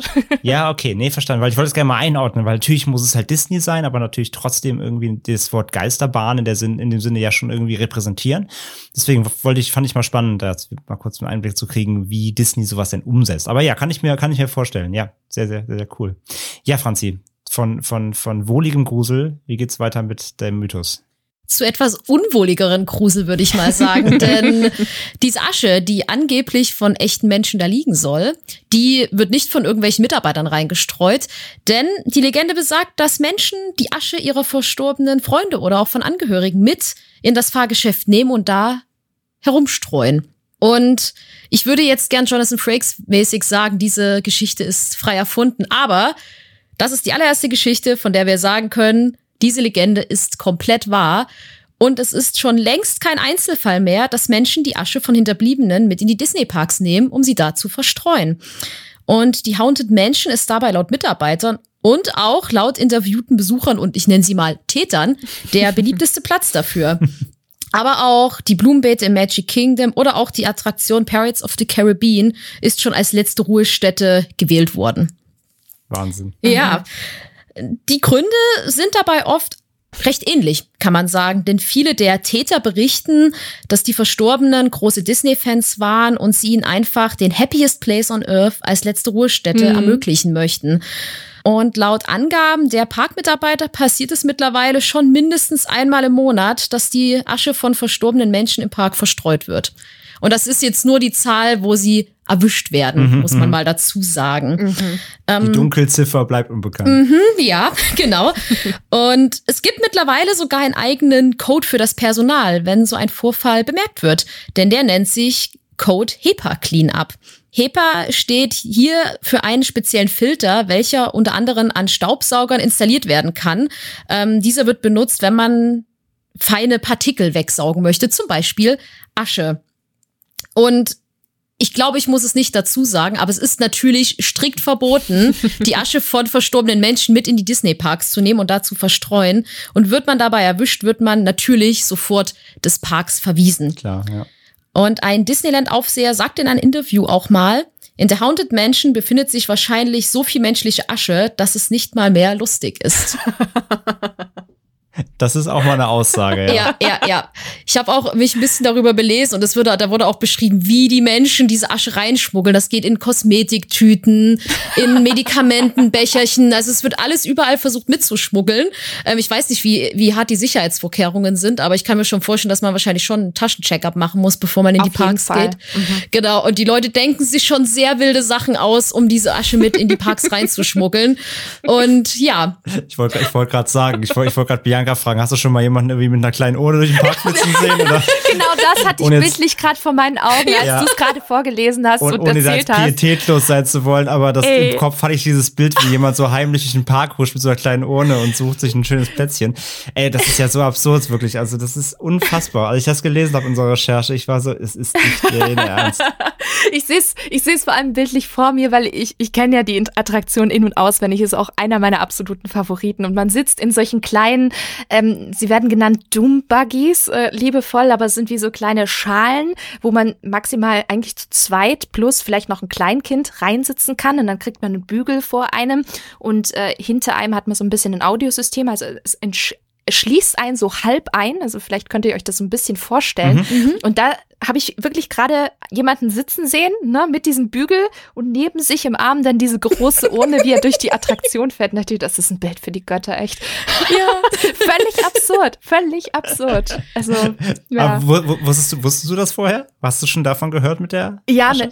Mit der Asche habe ich tatsächlich gehört, aber man kann es sich ja auch vorstellen. Ich meine, in den USA ist es ja super locker. Da kann man ja generell die Asche in Urnen zu sich nach Hause nehmen. Da ist man ja total frei, im Gegensatz zu hier in Deutschland, wo es ja sehr, sehr krass und streng geregelt ist. Und die machen natürlich mit ihrer Asche, ich sag's jetzt mal ganz böse, was sie wollen. Entweder stellen sie es zu Hause auf oder, keine Ahnung, gibt's ja unterschiedliche Möglichkeiten, wie man damit umgeht. Viele machen ja auch eine Natur- oder Seebestattung. Ich kann mir halt gut vorstellen, weil in den USA gibt's ja wirklich massive Disney- und Disneyland- und Disney-Parks-Fans, also wirklich en masse, dass viele sagen, hey, das ist mein Lieblingsort. Viele sagen ja von den Fans, dass es ihr zweites Zuhause oder ihr Zuhause ist, dass sie natürlich dann auch sagen, hey, wenn ich sterbe, möchte ich hier bleiben, weil dieser Ort so besonders ist. Und deswegen, ich kann diese Faszination schon ein bisschen nachvollziehen. Ich glaube, ich würde es nicht selbst machen, aber ich kann's nachvollziehen, warum viele sich dafür entscheiden. Das wäre meine Follow-up-Frage gewesen. Würdest du dich im Disney-Park verstreuen lassen quasi? Aber ich glaube, aber die Frage ist, in welchem dann, ne? Weil hast du einen Lieblingspark? Oh ja, natürlich. Tokyo Disney Sea, ganz klar. Ganz klar. Okay. Also wenn ihr die Möglichkeit habt, auch ihr da draußen, die zuhört, diesen Park mal zu besuchen, ihr werdet euer Weltbild von Freizeitparks bislang komplett über den Haufen werfen, weil das ist wirklich State of the Art, was ihr dort seht. Wundervoll, ja. Messlatte nicht mehr erreichbar quasi. Ja. Japan-typisch natürlich. Genau. Aber ja, also das ist natürlich, ich verstehe diesen Anreiz durchaus. Also wie du gerade sagst, wenn man so frei damit ist und dann sagt, das ist wie der letzte Wunsch, ist doch eigentlich an sich vollkommen cool, aber natürlich ist es halt einfach verboten, wenn Disney das sagt, natürlich, das wollen wir nicht, dann ist es zu respektieren, beziehungsweise man darf die wahrscheinlich einfach auf öffentlichen Plätzen natürlich verstreuen, so, klar. Aber den Ansatz zu sagen, so, das ist irgendwie, da habe ich mich mein Lebtag irgendwie so wohl gefühlt, das war, wie du sagst, mein zweites Wohnzimmer, dann verstehe ich, dann ist es fast sogar schon ein bisschen süß, aber es ist natürlich auch ein bisschen verklärt, ne? Es ist ein bisschen romantisiert natürlich das Ganze. Aber es bleibt nun mal einfach eine Straftat in dem Sinne, ja klar. Ja, stell dir mal vor, Disney würde jetzt sagen, ach, wisst ihr was, wir machen hier eine kleine Streuwiese, dass da alle die Asche, ich glaube, da werden Aschehaufen nach einer Woche wahrscheinlich, da bräuchst du 16 von diesen HEPA-Filtern wahrscheinlich. Ja, da kommst du nicht mehr nach, ja. Und ich stell mir das, ich kann mir halt auch wirklich gut vorstellen, dass sie mittlerweile ein ganz, ganz strenges Auge drauf haben. Ich glaube auch, wenn ich mich jetzt an der Haunted Mansion anstellen würde, ich glaube, ich würde auch echt ein bisschen gucken, so, na, zückt da jemand irgendwas? Wer zückt seinen Kosmetikbeutel. Ja, genau, ja. Und versucht es da. Ja. Aber ich kann mir echt vorstellen, ich habe dann immer sofort so Bilder im Kopf, wie die Leute es versuchen. Also ich glaube, wenn ich es machen müsste, ich würde, glaube ich, mir ein bisschen Asche in die Hand schreien und so niesen, so tschu, und so tun, als würde ich so Asche wegniesen. Hoppla. Ja, danke. Hoppla, genau, ja hoppla. Bitte nicht nachmachen. Ich hab Heustupfen, ja, genau. Ja, so, ja. Aber was ich halt, ich finde dabei halt, der Gedanke auch tatsächlich, dass da halt wirklich menschliche Asche in dieser Attraktion liegt, der ist ja auch trotzdem gruselig, ne? Also es ist schon irgendwie ist es natürlich sehr, sehr makaber einfach auch. Unglaublich. Vor allem also auch noch Haunted Mansion, ne? Also das ist ja nicht Pirates of the Caribbean oder Peter Pan's Flight oder so. Nein, das ist Haunted Mansion, wo es sowieso um das Thema Tod und Ableben geht. Also ich glaube sogar bei Pirates war es auch schon mal der Fall. Da gibt's ja auch noch so ein Gerücht von wegen, da wären echte Menschenknochen statt Piratenskelett und sowas, ne? Das gibt's ja auch noch. Aber hauptsächlich Haunted Mansion. Ja, genau. Das ist es ja auch noch. Es ist nicht im Prinzessinnen-Schloss, sondern es ist da, wo es eh irgendwie makaber und düster zugeht. Also die Verbindung habe ich auch noch nicht ganz verstanden. Ja, aber das macht die Attraktion eben, sage ich ja, gibt ja noch so einen makabren Touch noch oben drauf, obwohl er halt von Disney nicht mal gewollt ist. Ja. Ja, ey, das ist wirklich abgefahren. Also ich hätte mit allem gerechnet, als wir recherchiert haben, aber nicht damit, dass da nachher ein grüner Haken hinterkommt. Wie Franz eben gesagt hat, Jonathan Frakes beste Wahrheitsmanier. Ja, danke Franzi. Gern. Für den Mythos um die Asche in der Haunted Mansion. Und ich mache jetzt mal weiter mit einem weiteren Mythos. Und der ist auch sehr skurril und auch sehr lustig, wenn man mal genau darüber nachdenkt. Und zwar geht es darum, ein Mythos besagt, ja, in Disney-Parks gibt es ja diese Walking Acts. Heißen die Walking Acts, Bianca, oder haben die einen anderen Titel? Disney Characters. Meet and Greets mit den Disney Characters, so sagt man es eigentlich, ja. Okay, ich sage einfach nur Disney Characters, aber ihr wisst alle, was gemeint ist. Also die Disney Characters, klar, kennt man, ne? Die laufen eben durch den Park in Kostümen. Und da gibt's natürlich auch welche vom berühmten Film oder der berühmten Filmserie Toy Story. Und in Toy Story gibt es ja eine Szene oder beziehungsweise mehrere Szenen, wenn Andy, der Besitzer der Spielzeuge, eben in der Nähe ist oder sich anbahnt, dann schreien die Spielzeuge eben Andy's coming. Also Andy kommt, Achtung, Achtung. Und dann stellen sich ja die Spielzeuge in den Filmen quasi steif und nicht lebendig, damit sie natürlich nicht auffliegen, dass sie eigentlich eben durch die Gegend laufen und sprechen können. Ja, der Mythos besagt, oder es hat sich rumgesprochen, dass wenn man in einem Disney-Park eben Andy's coming brüllt, dann würden sich die Toy Story Walking Characters eben auf den Boden werfen. Oder zumindest stoppen mit dem immer, was sie tun, einfach stillstehen bleiben oder sich eben auf den Boden werfen und eben das nachspielen, was in den Filmen eben dann passiert. Und das Ganze wurde 2013 bekannt, als auf der Bilderplattform Pinterest, sicherlich ja bekannt, ein Bild auftauchte, welches eben zeigte, wie zwei dieser Walking Characters, dieser Toy Story Characters im Disneyland zusammen mit einem Mann, also einem Besucher, auf dem Boden lagen. Und das Bild war untertitelt mit eben, wenn du im Disneyland vor den Toy Story Charakteren Andy kommt rufst, werden diese sofort alle stehen und liegen lassen und sich auf den Boden werfen. Und danach eben natürlich auch hier wieder eine Viralgeschichte. Das hat sich verbreitet natürlich wie ein Lauffeuer. Und es ging ein Hype los in den Disney-Parks. Es wurde eben durch Webseiten und Zeitungen verbreitet und viele Leute probierten das natürlich aus, weil die es natürlich mega cool und lustig fanden. Und ja, ich kann es mir auch nur bildlich vorstellen, schrien die wahrscheinlich diese Charaktere pausenlos an mit Andy's Coming und wollten das eben auch nachmachen lassen. Allerdings war es dann eben so, dass viele davon feststellten, okay, es passiert einfach nada. Ja, überhaupt nichts, die machen nichts, die gucken einen nur doof an und gehen einfach weiter. Denn es ist so, dass die Seite Snopes.com, das ist so eine Fake-Check-Seite, so eine Faktenchecker-Seite, die sind dem Ganzen nämlich 2013 dann als allererstes auf den Grund gegangen mal und haben da mal nachgeforscht und erfuhren dann auch von einem Disney-Mitarbeiter, dass die Figuren beziehungsweise also die Schauspieler in den Walking-Character-Kostümen sich früher wirklich mal fallen lassen haben, wenn das gerufen wurde.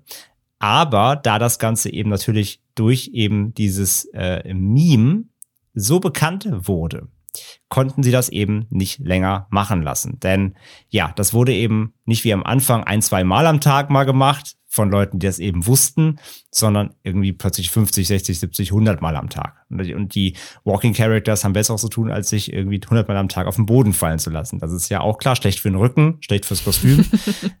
Verständlich, glaube ich. Und zudem wurde es auch verboten, eben aufgrund von Verletzungsgefahr. Disney hat gesagt, ne, wenn sich jemand im Kostüm verletzt, wenn er sich da auf den Boden fallen lässt, das können wir nicht machen. Die Health Insurance freut sich.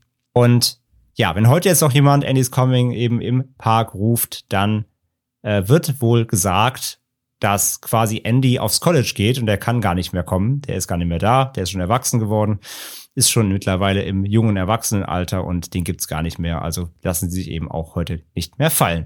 Und das ist eben der Mythos, heißt, der ist halb wahr, das gab's mal, aktuell jetzt eben nicht mehr aufgrund der beschriebenen Thematik. Und ein sehr cooler Fact, ein cooler Mythos, finde ich, ein witziges Ding und auch natürlich jetzt hier, wir müssen unsere Expertin direkt mal fragen, A, hast du es selber schon ausprobiert? B, was ist passiert? C, hast du denn zumindest schon mal gesehen, dass es funktioniert hat?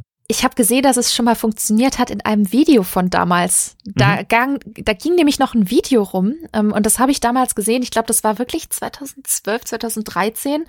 Ich weiß gar nicht mehr, ob es das überhaupt noch gibt. Vielleicht hat Disney das tatsächlich runternehmen lassen. Kann ich mir sehr gut vorstellen, jetzt aufgrund der Vorkommnisse. Aber da hat man das wirklich gesehen, wie jemand das gerufen hatte. Und man hat, das weiß ich noch, Jessie gesehen und ich bin mir nicht sicher, ob es auch Woody war. Aber auf jeden Fall war Jessie in diesem Video zu sehen und die haben sich wirklich übertheatralisch hingelegt, so richtig mit Schmackes, so wie man sich das halt eben vorstellt. Und das fand ich tatsächlich sehr lustig, weil ich habe diesen Hype da damals mitbekommen und auch die enttäuschten Besucher, die dann eben in den Foren sich ausgetauscht hatten, also ich habe es probiert, es geht gar nicht, ja wie. Und dann kam halt raus, ja Disney hat eben die Policies intern oder beziehungsweise die Richtlinien geändert in puncto Character Acting und ja gesagt, nee, das können wir jetzt nicht mehr machen, das ist viel zu groß geworden und Toy Story 3 sei Dank können sie sich jetzt tatsächlich auf College und Co. berufen. Sonst hätten sie ein Problem gehabt. Da muss man den Autoren dankbar sein, genau, dass sie weitergeschrieben haben. Ja, ja. Das ist schon sehr, sehr, sehr, sehr cool irgendwie. Aber okay, ja, ist natürlich vollkommen verständlich. Ist natürlich ein geiles Easter Egg, aber klar, danke Internet, ne? Das kannst du einfach, sowas kannst du heute nicht mehr geheim halten, ne? Nee. In einer Ära Prä-Internet hätte sowas gut funktioniert, weil da hätte es dann wirklich nur sich durch Mundpropaganda halt verbreitet, aber wahrscheinlich in einer viel langsameren Rate. Das heißt, da wäre es natürlich echt so ein cooles Geheimfeature geworden, was natürlich nicht jeder weiß. Aber ja, in Zeiten vom Internet kannst du sowas einfach natürlich nur einmal machen, dann ist die Nummer auch dann durch. Aber sehr, sehr, sehr, sehr cool auf jeden Fall, dass es mal gemacht wurde. und aber verständlich und gut, sag ja, gut für den Rücken der Mitarbeiter, wenn sie sich dann nicht mehr auf den Boden werfen müssen. Mal kurz so generell zu diesen Walking Characters. Die haben ja auch unfassbar krasse Vorschriften, ne, Bianca? Was die so machen dürfen und sowas. Bist du da so ein bisschen im Bilde, im Game drin? Also ich glaube, für alle Mitarbeiter gibt es sehr, sehr krasse Vorschriften, die jetzt aber nach und nach gerade gelockert werden. Aber ich sag's jetzt mal so, für die Disney-Charakter selbst gibt's natürlich ganze Anleitungskataloge, wie sie ihre Rolle zu spielen haben. Und das betrifft natürlich auch die Do's und Don'ts, ganz klar. Ich meine, die werden dort auch angesehen wie Schauspieler und das sind sie auch. Unter den Kostümen steckt jetzt nicht irgendwie, keine Ahnung, Hans Müller, der vorher Handwerker war und jetzt sich einen Nebenjob bei Disney sucht, sondern das sind tatsächlich ausgebildete Performance-Künstler, Tänzer, Tänzerinnen zum Teil, die dann eben die Rolle auch erlernen, sprich die ganzen Bewegungen, weil gerade da gibt es einen Unterschied eben zu Face-Charaktern und Charaktern. Face-Charakter sind zum Beispiel ganz Prinzessinnen, wo man das Gesicht sieht und die normalen Charakters, wie zum Beispiel Mickey, Pluto etc., haben ja quasi diese kompletten Kostüme an. Genau. Ja. Na, und da kommt es eben drauf an, dass du halt eine bestimmte Größe zu erfüllen hast, logischerweise. Ne? Das wäre ja sonst komisch, wenn Mickey plötzlich groß wäre und Minnie total klein. Da gibt es schon gewisse Richtlinien, damit du halt diese Visualität und diese Illusion auch aufrechterhalten kannst. Und dann natürlich logischerweise gewisse Choreografien, Codes etc., was halt zu diesem ganzen Job oder zu dieser Rolle auch gehört, weil sie müssen natürlich immer in Character bleiben. Und das ist auch eine Herausforderung, vor allem in den Parks, wo es mega heiß ist. Wie zum Beispiel in Florida, wo man dann wirklich auch sehr schwere Kostüme trägt und bei sehr heißen und schwülen Bedingungen, da muss ich jedes Mal sagen, Hut ab, Leute, das ist wirklich krass und anstrengend. Das glaube ich. Sowas zu machen. Es gibt zum Beispiel auch gewisse Codes, wo dann eben die Characters ihren Cast-Membern, also die sind auch nie alleine. Mittlerweile haben sie ihre festen Meet-and-Greet-Points und dort sind auch immer Cast-Member dabei, also quasi Mitarbeiter, das ist das Disney-Wort für die, die quasi denen helfen und supporten und auch zum Beispiel die Schlange ein bisschen organisieren, wer wann drankommt und so, auch vielleicht mal mit Fotos helfen. Und es gibt da zum Beispiel gewisse Codes, wo sie signalisieren, sie müssten mal auf Toilette oder sie brauchen kurz Pause. Und da gibt es dann auch, glaube ich, bestimmt auch intern festgeschriebene Zeiten, ganz klar, weil du kannst ja auch nicht den ganzen Tag in diesem Kostüm drin stecken, du brauchst natürlich auch mal Pause. Und sowas ist dann eben auch unter anderem komplett in diesen Guidelines definiert, die ja sehr spannend sind, aber die man auch, glaube ich, braucht, um halt eben diese Illusion in einer gewissen Qualität aufrechtzuerhalten. Absolut, absolut. Konntest du mal so einen Blick in solche Guidelines werfen? Da schwirren Alte im Internet rum. Also ich glaube, für Disney Princesses habe ich da mal ein bisschen was gesehen, das ist aber schon eine ganze Weile her. Aber die sind veraltet. Mittlerweile sind die auch ein bisschen überholt worden. Ja, ich hatte halt tatsächlich mal einen selber in der Hand, beziehungsweise ich habe tatsächlich mal auch mit einem Character-Actor gearbeitet, tatsächlich selbst. Spannend. War mal, als ich noch in Agenturzeit unterwegs war, PR-Agentur, war Disney einer unserer Kunden. Das ist auch schon jetzt eben 6, 7 Jahre her. Und wir haben damals hier die Entertainment-Sparte gemacht. Und da war damals zum Beispiel jetzt gerade hier Disney Infinity am Start. Dieses Toys to Life Game. Da kam ja gerade auf den Trichter, man muss jetzt Spielzeug mit Videospielen verbinden. Hat ja dann auch Warner gemacht, hier mit Lego Dimensions, wo sie dann die ganzen Lego-Sets da gebaut haben. Und Disney hat das ja mit Infinity gemacht. Und da hatten wir eben ein Live-Event mit Infinity, ein Presseevent. Und wir hatten halt einen Donald Walking Act natürlich und mit dem entsprechenden Schauspieler, wo wir auch gelernt haben. Ich glaube damals, ich meine, drei Stück gibt's in Deutschland weit, die den spielen dürfen, zu dem Zeitpunkt zumindest.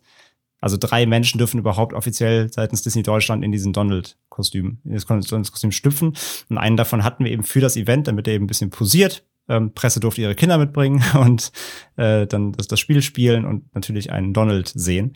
Und da haben wir in dem Zuge eben natürlich auch diese Guidelines bekommen. Und holy shit, um jetzt mal hier kurz Real Talk, das ist ganz schön krass. Das war echt ein Pamphlet. Und das war halt, unser Event war in einem Kino in Hamburg. Und was wir da für einen Hickhack hatten. Also es fängt erstmal an damit, dass die der Schauspieler braucht halt einen Raum natürlich zum Umziehen. Der darf zum Beispiel keine Fenster haben, damit da niemand reingucken kann, weil niemand darf sehen, wie die sich umziehen natürlich. Auch hier wieder Illusion aufrechterhalten zum Beispiel. Wie du sagst, Pausenzeiten, da waren auch klar geregelt, natürlich, wann der Pause machen muss und so weiter. Und vor allem das Allerwichtigste war, weil wir im Kino waren, für die Fotospots dann. Die Kinder von den Journalisten durften natürlich dann Fotos mit Donald machen, natürlich auch die Journalisten selber, wenn sie möchten. Und das war krass, wo der sich halt nicht hinstellen darf. Denn, auch wieder halt, eine Family-Friendly und so, der darf zum Beispiel nicht mit Süßigkeiten auf einem Bild sein. Das heißt, nirgendwo im Hintergrund in einem Kino, ich sag's nochmal, durfte halt Popcorn zu sehen sein, Cola, irgendwas an zuckerhaltigen Getränken. Und ich rede jetzt nicht nur von dem Becher, sondern auch die Werbung im Hintergrund natürlich. Da durfte keine andere Marke im Bild sein, darf nicht irgendwo Cola stehen, da darf kein Popcornständer oder Popcornmaschine zu sehen sein. Unfassbar. Also und das ist nur Spitze des Eisberges, was da alles drin steht. Also das ist wirklich krass. So, ich verstehe, warum sie das machen, aber das ist echt hardcore so. Also das war echt ein krasses Erlebnis mit dem. Das war echt cool, war auch super lustig, aber das ist also, da ist wirklich, also wenn du damit auch arbeitest, das kriegst du ja als Besucher nicht mit sowas, ne? Aber wenn du mit sowas mal dann arbeitstechnisch zu tun hast, da verschwimmt schon dann die Grenze von Illusion und einfach nur noch natürlich Guideline und so, ne? Also das ist wirklich krass, auf was die achten mussten. War echt richtig, richtig spannend. So viel mal kurz von mir zu den Insights dazu. Spannend. Also so ein Ding hatte ich schon mal in der Hand. Also das Respekt auch für die Schauspieler einfach, was die da alles auf dem Schirm haben müssen und auf was natürlich auch dann die, wie du sagst hier, die Cast-Member achten müssen für die Schauspieler, dass die eben immer richtig positioniert sind, immer das Richtige machen, sagen, tun, was auch immer. Absolut, absolut durchstrukturiert so.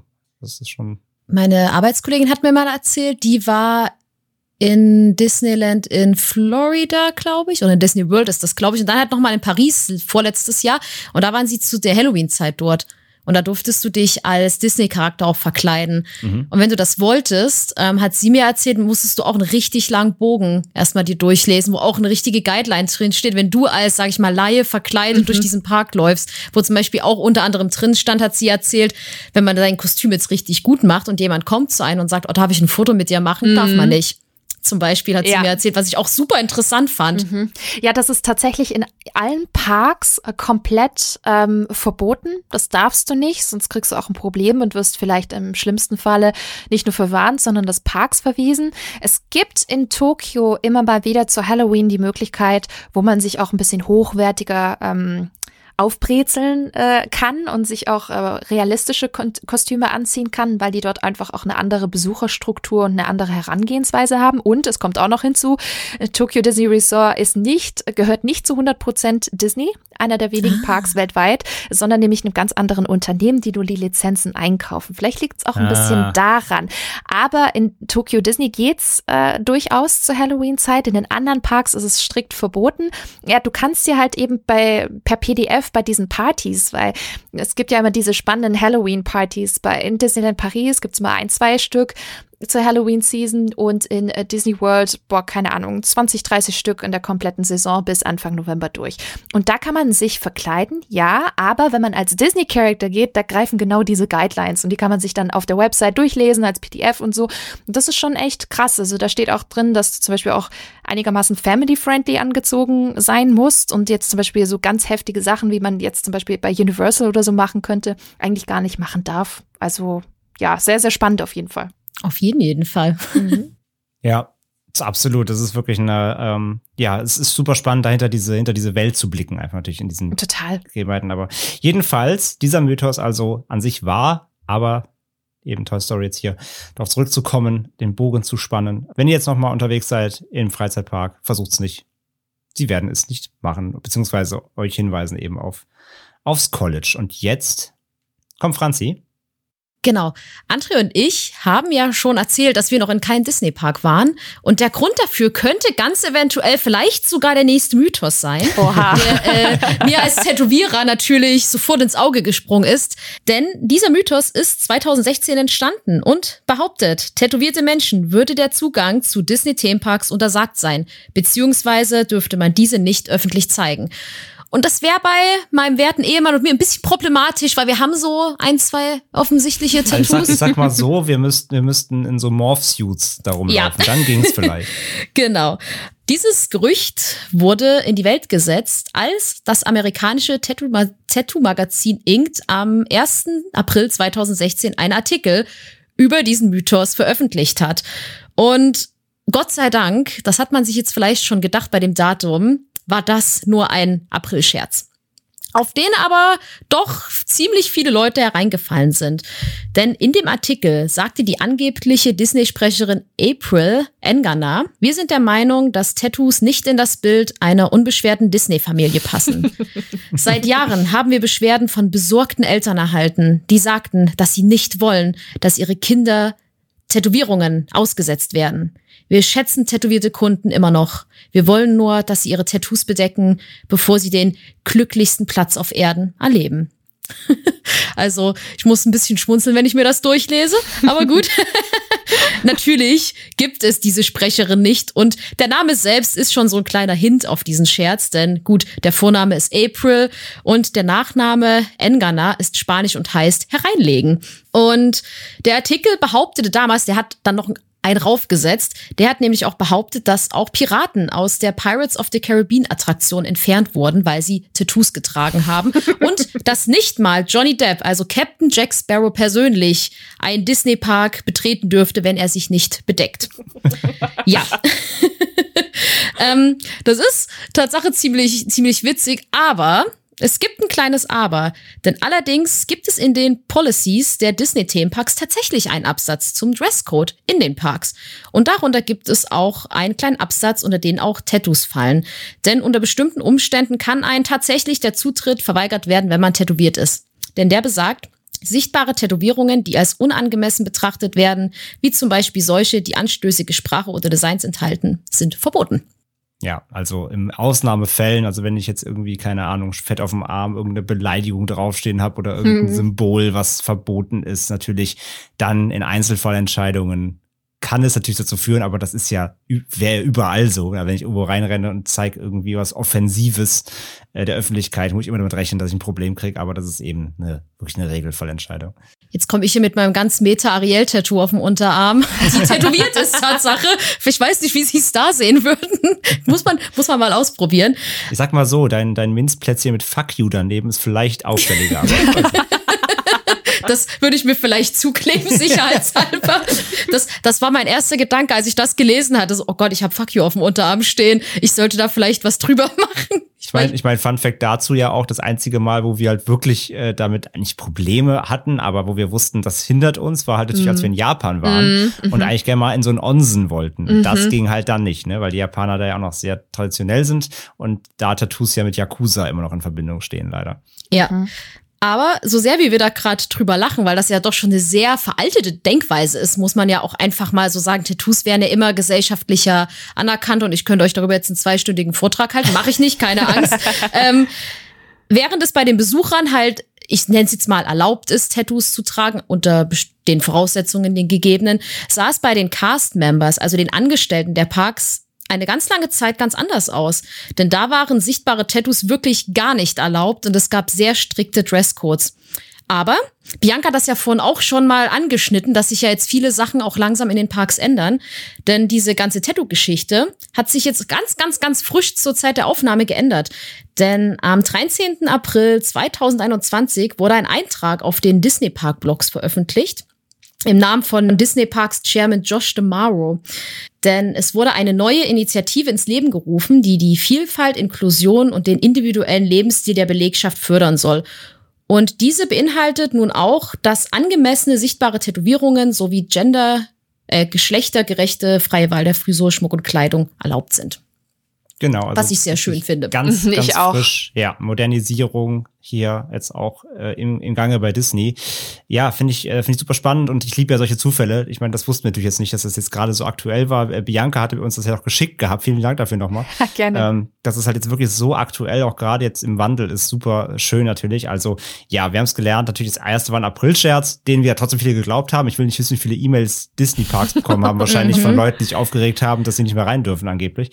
Aber ja, gute April-Scherz in dem Sinne, wenn er sich so verbreitet hat, hat's funktioniert. Von daher, Inked Magazine da alles richtig gemacht für den Prank. Natürlich auch schön absurd, ne? Mit von wegen, schmeißt jetzt sogar die Piraten aus der Attraktion raus und so. Und Johnny Depp darf erst gar nicht den Park betreten. Nein, auf gar keinen Fall. Johnny Depp hat Hausverbot weltweit, genau. Finde ich schön, also schöner Artikel auch, schöner April-Scherz. Ich bin ja bei April-Scherz immer so bei den 90% verziehe ich keine Miene, weil sie einfach ausgelutscht sind. Aber der ist echt gut, muss ich zugeben. Und vor allem, weil sie ja auch auf diese Disney-Dinge anspielen, die ja durchaus relevant sind. Ne? Also sie spielen ja auf die Familientauglichkeit an, ne? Oder auf das, dass sie das ein gutes Bild abgeben wollen. Und dann natürlich zu sagen, aufgrund dessen ist es jetzt verboten, das passt ja auch zusammen. Ja. Sie hätten so große Probleme, wenn sie das wirklich machen würden. Natürlich. Weil ich glaube, jeder, der mal in einem Disney-Park war und vor allem in Disneyland California, ihr könnt Trinkspielchen machen, wie oft ihr tätowierte Personen und mit ganz vielen Tattoos sehen würdet. Ihr werdet nach 5 Minuten schon hackedicht. Das ist echt krass. Ich habe noch nie so viele tätowierte Menschen gesehen wie in Disneyland California und vor allem Disney-Tattoos, wirklich. Also alle hatten Disney-Tattoos, beide Waden, beide Arme voll, den Rücken, ganz viele Körperpartien, die einfach sichtbar waren. Wir waren auch bei 33 Grad da, ja, und da zieht man eben lockere Sachen an. Und das fand ich so faszinierend. Und das sind vor allem sehr viele Jahreskarteninhaber, sehr viele Locals, also aus Orange County und LA, Greater Area und die ganze Ecke. Und die haben dann ganz, ganz große Zielgruppe, nämlich diese Jahreskarteninhaber. Und ich glaube, wenn sie das denen verbieten würden, die würden so amok laufen, das würden die gar nicht durchkriegen, weil auf die sind sie nämlich immer angewiesen. Deswegen, es wäre völlig absurd, das könnten sie gar nicht machen. Die Macht hätten sie gar nicht, weil dann würden sie sagen, nö, dann kaufe ich keine Jahreskarte mehr. Und kann ich auch aus meinem Job sagen, Disney-Tattoos sind unfassbar beliebt. Also ich habe selbst eins, mein Lieblings-Disney-Film ist ja Ariel, die Meerjungfrau, und ich habe deswegen eine Ariel auf den Unterarm tätowiert. Also sie ist ein bisschen edgy und hat selbst Tattoos, aber es ist eine coole tätowierte Ariel.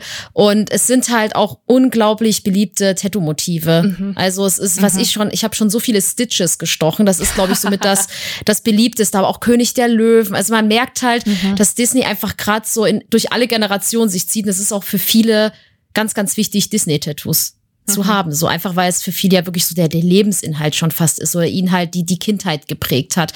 Aber ich kann mir auch vorstellen, warum das Inked Magazine diesen Scherz gemacht hat. Denn es gab wohl mal, das habe ich so am Rand mitbekommen, gerade in Amerika eine Riesendiskussion, weil so ein bisschen das, ich weiß nicht, ob es ein Gerücht war oder ob es das wirklich versucht wurde, aber Disney wollte wohl Tätowierer wegen Copyright-Gründen an den Kragen gehen, wenn sie Disney-Motive gestochen haben. Habe ich mal gehört. Ich glaube, das ist nicht durchgegangen. Das ist ja auch einfach so eine Grauzone. Und ich denke mir halt bei sowas immer, es ist ja eigentlich auch laufende Werbung. Also ganz hart gesagt, wenn man so Disney-Tattoos sieht, kann man, also ihr wisst, wie ich das meine. Und das ist doch eigentlich eher schön für so eine Company, wenn man sieht, ey, die Leute lassen sich das ihr Leben lang unter die Haut stechen. Total, ja, ja. Aber Disney ist ja immer bei seinen Copyright-Sachen sehr streng. Ja, absolut, ja, ja, klar. Muss man ja sagen. Da haben sie auch harte Policies. Ja. Ja, und ich kann mir vorstellen, dass das vielleicht auch ein bisschen darauf beruht. So ein bisschen wegen diesen Copywriter, dass sie dachten so, ach so, ja, dann machen wir jetzt so einen Artikel. So. Möglich, klar. Man weiß es nicht. Kann darauf ja anspielen, ja, durchaus, ja. Aber gut für uns, wir dürfen in die Disney-Parks. Genau, wir können aufatmen. Ja. Ist tatsächlich alles Quatsch natürlich, aber wie gesagt, die schöne Endnote, dass jetzt auch die Mitarbeiterinnen da, ja, jetzt sich entfalten können in Zukunft. Das ist doch auch eine sehr schöne Entwicklung, die wir, glaube ich, alle begrüßen. Ja, auf jeden Fall. Bist du tätowiert, Bianca? Nein, tatsächlich nicht. Nein. Mal vor oder bist du nicht der Tattoo-Typ? Ich bin nicht der Tattoo-Typ tatsächlich. Ich gucke mir das sehr, sehr gerne an bei anderen, aber selber würde ich es, glaube ich, nicht machen. Weiß auch nicht, warum. Aber wenn, wäre es wahrscheinlich Disney. Ja, aber ich glaube, was sehr Dezentes, denke ich. Also wenn ich mir einen stechen lassen würde, dann was Dezentes. Was man gar nicht so richtig sieht. So ein kleines, so eine Mickey-Maus-Outline, nur so den Kopf. So ganz vielleicht. Schemenhaft irgendwo. Ja. Na gut, dann kommen wir mal von Körperkunst mal wieder zum Tod. Er lässt uns nicht los heute. Schon wieder. Ja. Ich weiß nicht, was alle mit Disney und Tod verbinden, aber wahrscheinlich ist genau das Konträre eben. Das ist das Gegenteil zu Happy Peppy. Denn ein weiterer Mythos, Nummer 6 für heute, besagt, dass angeblich in keinem Disney-Themenpark der Welt je jemand für tot erklärt wurde. Und ja, das ist jetzt so ein bisschen, da muss man ein bisschen erklären. Denn die Legende ist so ein bisschen zwiespältig, ein bisschen heikel, denn sie basiert halt auf der Unterscheidung zwischen dem tatsächlichen Tod, also dem Eintritt des Todes, und der Erklärung des Todes durch einen Arzt oder durch die offiziellen quasi. Das muss man unterscheiden. Als Beispiel dazu, wenn jetzt jemand schwer verletzt, ein Opfer von einem Autounfall zum Beispiel, wird mit einem Krankenwagen ins Krankenhaus gebracht und stirbt auf dem Weg zum Krankenhaus im Krankenwagen. Dann wird er in der Regel also nicht offiziell für tot erklärt, bis er im Krankenhaus ankommt und dann ein Arzt ihn untersucht und sagt, der Patient ist tot. Dann ist der Tod festgestellt, also und gestorben ist er aber auf dem Weg. So, das muss man so ein bisschen unterscheiden. Und genau diese Diskrepanz dieser zwei Tatsachen basiert halt dieser Mythos, da eben die Anhänger dieses Mythos und die glauben, dass es wahr ist, davon überzeugt sind, dass Disney quasi nicht zulasse durch ihre Policies, dass jemand auf dem Gelände der Themenparks für tot erklärt werden darf. Also sie lassen keinen Arzt rein, der sagen darf, oder liegt eine Leiche auf dem Boulevard, der ist tot. Das verhindern die. Das ist so der Mythos des Ganzen. So. Aber auch hier, Jonathan Frakes Modus wieder, der Mythos ist falsch. Das kann man schon mal direkt sagen. Das ist Quatsch. Aber warum denn?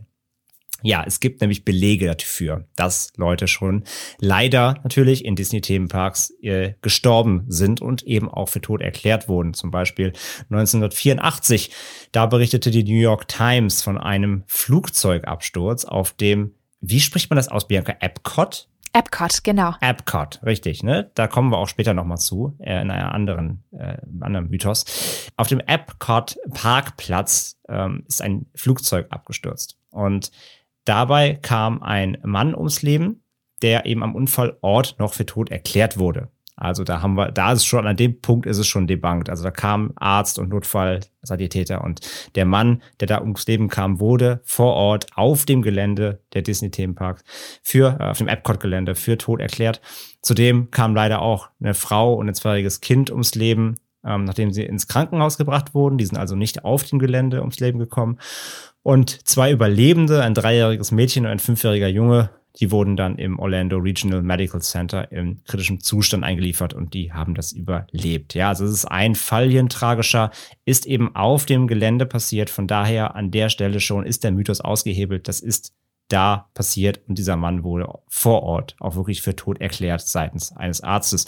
Im zweiten Fall gab es 1985, da hat die Los Angeles Times über ein Mädchen berichtet, die auf dem Parkplatz des Disneyland Resorts unter die Räder eines Reisebusses leider gekommen ist und da zerquetscht wurde. Sehr, sehr tragisch. Auch hier waren dann natürlich direkt die Rettungskräfte vor Ort und auch hier wurde das Mädchen leider vor Ort für tot erklärt. Sehr, sehr tragische Fälle natürlich, aber beide belegen eben, dass dieser Mythos, dass Disney es verhindern würde, dass Menschen auf dem Gelände für tot erklärt werden, hebelt die aus. Und ja, man muss dazu sagen, wir haben es auch jetzt schon ein paar Mal ja erwähnt, Disney ist für eher teilweise sehr extremes Imagebewusstsein natürlich bekannt. Und Disney wurde auch in der Vergangenheit dafür kritisiert, dass zum Beispiel keine Rettungsfahrzeuge in die Parks durften, um die Besucher eben nicht zu verunsichern, wenn da jetzt ein Rettungswagen quer durch den Park düst tatsächlich. Aber natürlich, wenn da was passiert, dann kommen die natürlich sofort da, dann dürfen die natürlich zum Unfallort, das ist gar keine Frage. Und aber solche Regelungen eben, die werden diesen Mythos eben auf jeden Fall befeuert haben. Aber auch hier eben, aber debunked natürlich. Wenn da was passiert, dann darf natürlich auch gehandelt werden. Und ja, wie ist es hier mit diesem Mythos? Schon mal gehört? Bianca, wie geht's dir? Mythos habe ich tatsächlich noch nicht gehört, weil ich eigentlich dachte, dass das bekannt ist. Nee, ich dachte eher, das Gegenteil wäre der Fall, dass eben Leute bei Disney sterben. Und das ist ja auch in der Vergangenheit schon passiert, beziehungsweise gibt ja immer wieder Vorfälle, wo Menschen sich falsch einschätzen oder eine gewisse Krankheit hatten, die sie so nicht kannten, was nicht diagnostiziert worden ist, fahren aber eine Attraktion, die ja einen starken Thrill hat. Und wenn man in Attraktionen ja reingeht, auch bei Disney, hat man natürlich immer ein Schild, hier Schwangere dürfen nicht fahren, ne? Mhm. Leute mit Rücken- und Nackenproblemen etc., ne? Die übliche Range, die man aus dem Freizeitpark eben kennt. Und das steht ja nicht zum Spaß da. Und ich glaube, es gibt viele, die überschätzen sich, und es gibt auch viele, die ja sich vielleicht auch nicht einschätzen können, weil sie bestimmte Sachen nicht wissen. Und dann passiert dann eben was. Also wie zum Beispiel in Mission Space, in Epcot auch, wo man doch immer wieder mal Fälle gehört hat von Leuten, die dann das Bewusstsein verloren haben. Oder ja, irgendwie, ich glaube, vor ein paar Wochen hatten wir auch irgendwie den Vorfall, dass jemand einen Herzinfarkt im Park hatte, mittendrin einfach so. Und ich weiß nicht, ich habe das Gefühl, das wird sehr krass in den Medien auch kommuniziert, gerade in puncto Walt Disney World. Und die Medien stürzen sich da auch ziemlich drauf, wenn mal wieder, boah, bei Disney ist was passiert. Und dann berichten sie dementsprechend auch drüber. Deswegen, ich dachte immer so, ach echt, das ist ein Mythos? Ich kenne es eigentlich immer nur so gegenteilig, dass die Leute halt sagen, oh, bei Disney ist wieder jemand gestorben. So sensationsgeil, wie die Medien ganz oft immer sind. Ja, klar. Klar. Ja, klar, macht komplett Sinn. Aber eben, wie gesagt, hier dreht es quasi um und sagen, ja, es sterben Leute, aber sie schaffen sie quasi immer so schnell da raus, dass es nie offiziell in der Meldung heißen kann, der ist bei Disney gestorben, ne, weil sie vorher die Leiche rauskarren. So, das ist quasi so eigentlich der Mythos, was aber eben wirklich Ende des Tages Quatsch ist. Wir haben ja jetzt, Franzi, wolltest du gerade noch einen Haken? Nee, ich wollte sagen, ich kannte den Mythos auch so, wie du ihn erzählt hast. Und ich kannte sogar noch eine krassere Geschichte. Da hatten wir uns auch vor dem Podcast drüber unterhalten, André, nämlich, dass es wohl auch manchmal vorgekommen ist, dass unter den Kostümen mal ein Schauspieler verstorben ist und man dann dachte, oh, das darf jetzt ja niemand mitbekommen. Da gab es auch mal diese urbane Legende, dass sie dann einfach auf eine Parkbank gesetzt werden, in ihrem verstorbenen Zustand, und einfach bis Parkschluss da sitzen gelassen werden. Weil man ja nicht den Besuchern antun möchte, dass da halt jetzt einer von den Schauspielern verstorben ist. Also ich kannte den sogar in der noch krasseren Version, dass gerade wenn das um die Schauspieler geht, gesagt wird, ja, lasst ihn da sitzen, dann können die Leute noch schön Fotos machen, aber danach schaffen wir ihn weg, dass das nicht bemerkt wird. Ja. So, also gibt's natürlich Gerüchte, die setzen dann noch einen oben rauf. Oh Gott. Das ist die Alternative dazu, genau. Verrückt. Das ist wirklich sehr makaber, ja. Total. Wenn man sich das vorstellt, oh, ich mache noch schnell ein Foto mit Woody und dann, oh. Ja. Das ist schon echt makaber, cool. Ja. Mhm. Aber das hält sich, sowas hält sich eben auch. Das sind wackere Gerüchte, die sich halten.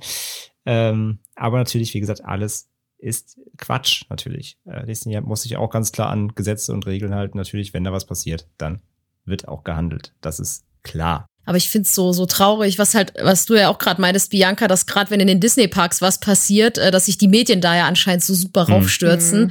Das ist, ich glaube, kann ich mir vorstellen, dass die halt denken, ihr wollt ja euer Image immer so gut halten, dann drücken wir euch jetzt noch richtig einen rein, so, was ich ziemlich traurig finde. Ja, das Interesse ist halt einfach, ist dann eh da, ne, klickt sich dann gut, liest sich gut, ne, wenn du natürlich dann irgendwie Disney erwähnen kannst und da ist was Schlimmes passiert. Die Kombination macht's ja dann auch aus, ne? Total. Also bestes Beispiel vielleicht in Disneyland Paris ist vor einigen Jahren war was passiert bei Pirates of the Caribbean. Da hat sich ein kleiner Junge mit seinem Bein direkt unten in dieser Bahn verhakt. Also es ist eine Wasserbahn mit Booten. Und da hat sich die Presse natürlich massiv drauf gestürzt. Vor allem die englische Presse, die britische Yellow Press, die war da richtig schnell dabei.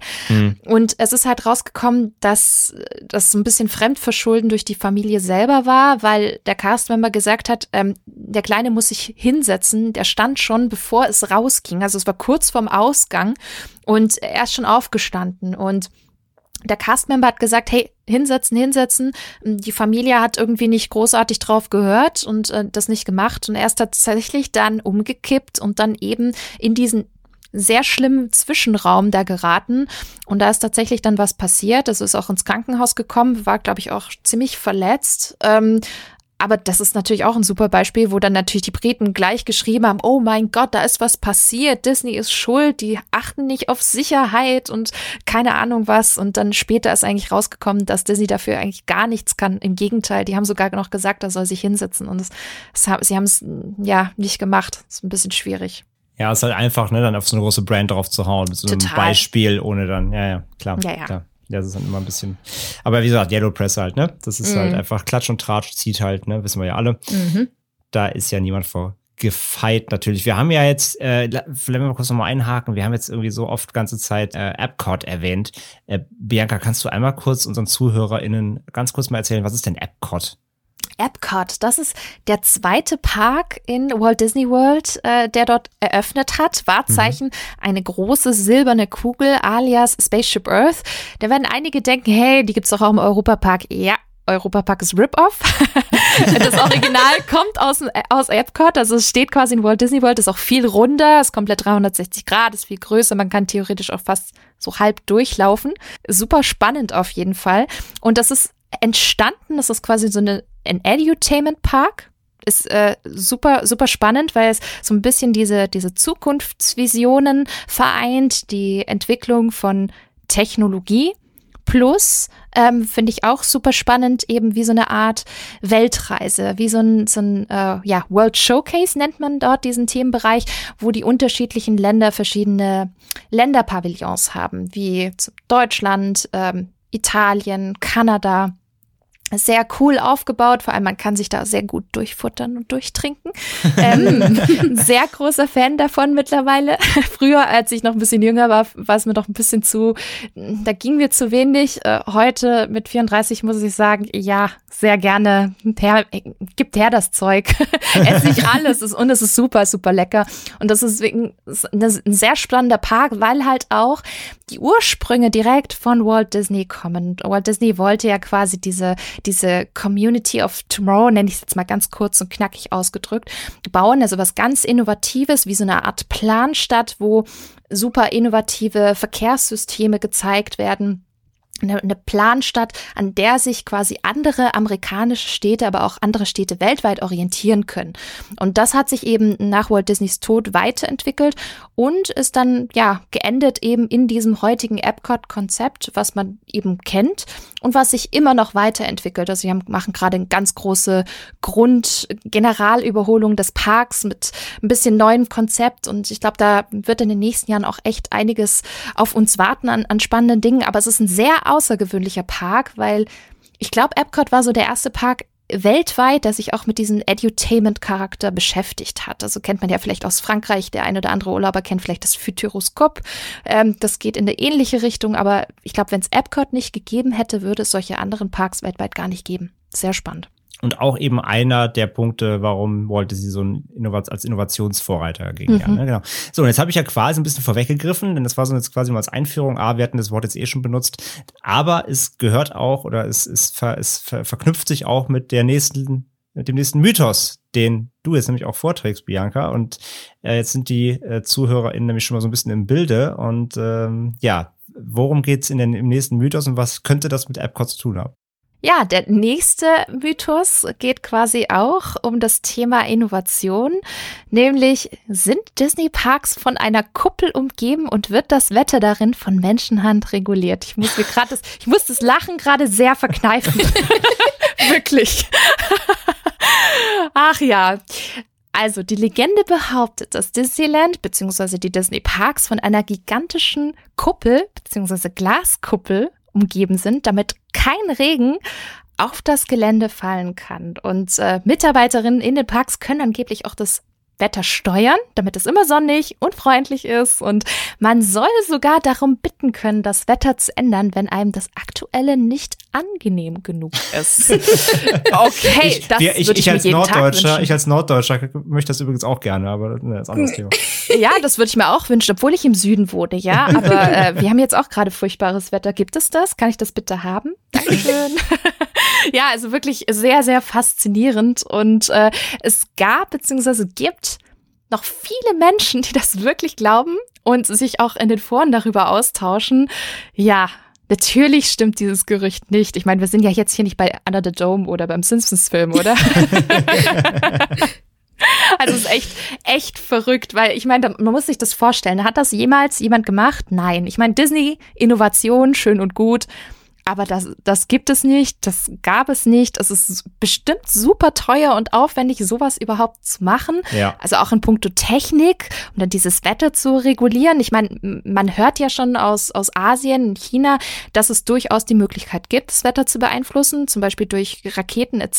Da gibt es schon Techniken dazu, aber da gibt's halt keine Glaskugel oder so, sondern das kann auch anders beeinflusst werden. Und ja, es gibt ein sehr gut ausgebildetes Wetterteams in den Parks, was sich halt die Radare ansieht und aber auch mit Wetterexperten koordiniert, gerade in puncto Unwetter. Das ist ein großes Thema in Walt Disney World in Florida. Ja, das glaube ich. Ich glaube, jeder weiß, wie der mal in Florida war, weiß, wie das Wetter teilweise für Kapriolen schlagen kann, vor allem eben in der tropischen Hurricane-Season, die so ab Juni, Juli bis Ende Oktober geht.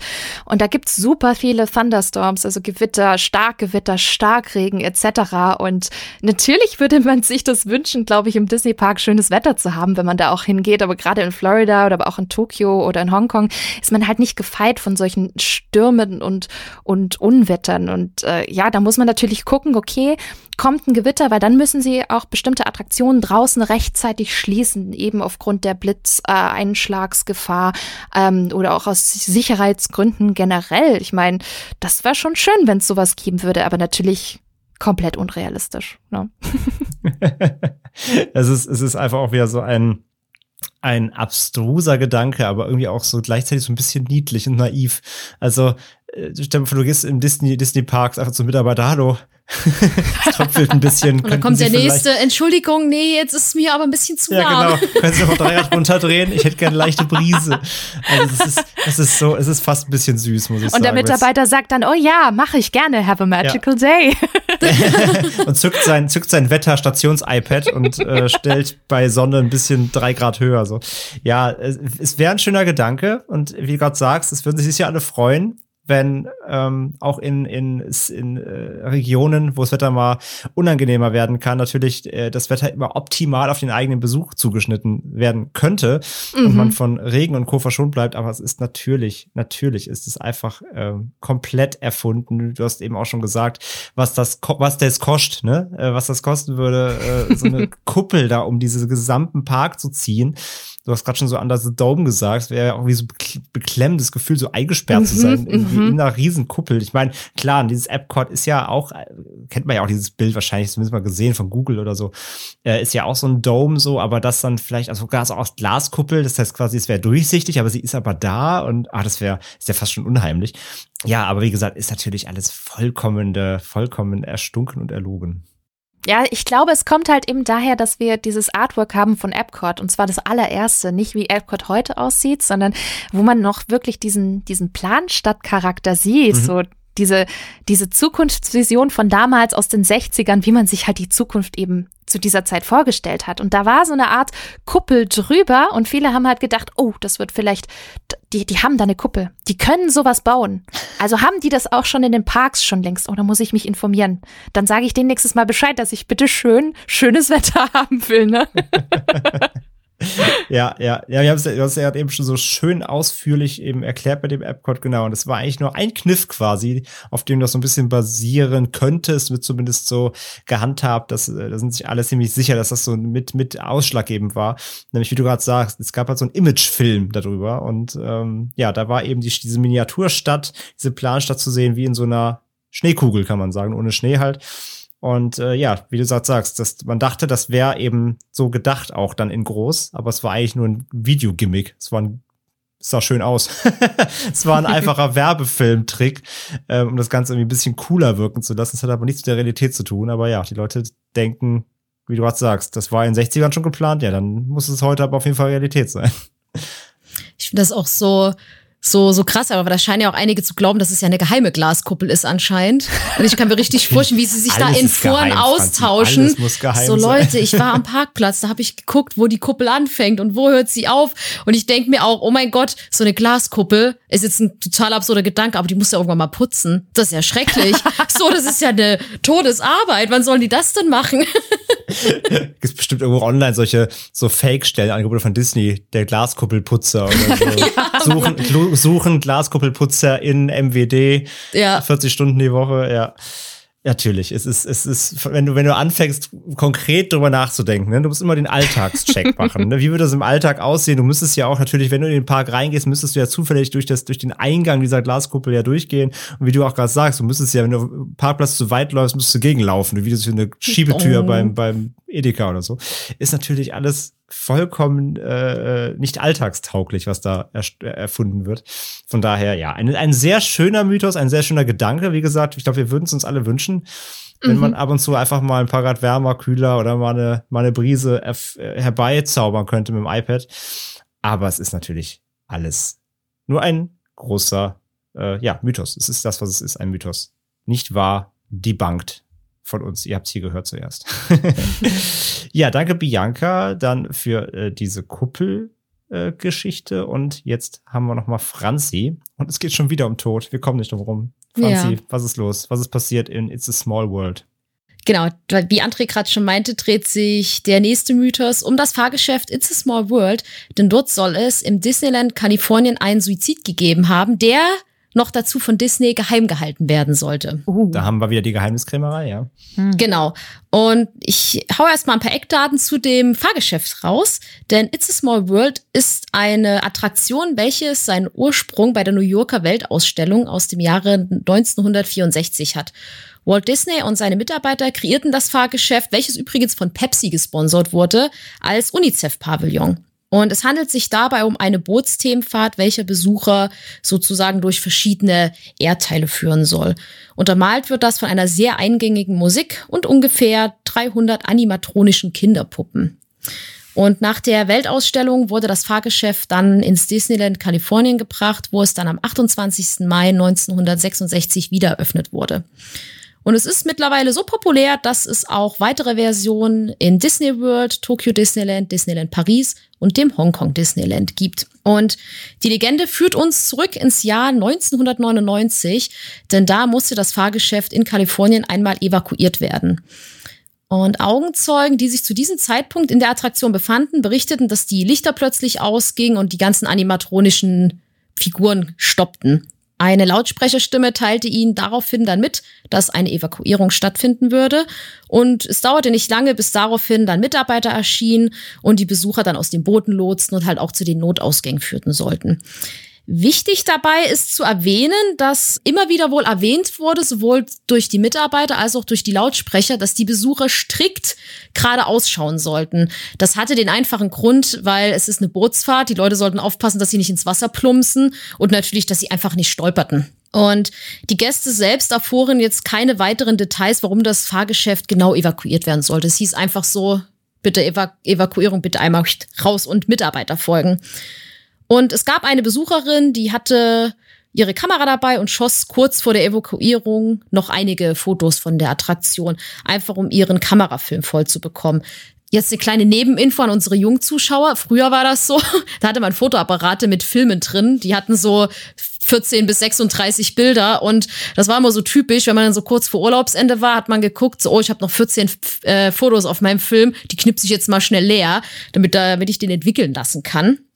Ach. Da war noch nichts mit Smartphones. Nee, da war noch nichts mit Smartphones und Sofortbildern und sowas. Da musste man dann die einschicken und musste richtig ungeduldig auf seine Fotoergebnisse warten. Und wenn dann der Film, wenn das nichts geworden ist, war der ganze Urlaub schon versaut.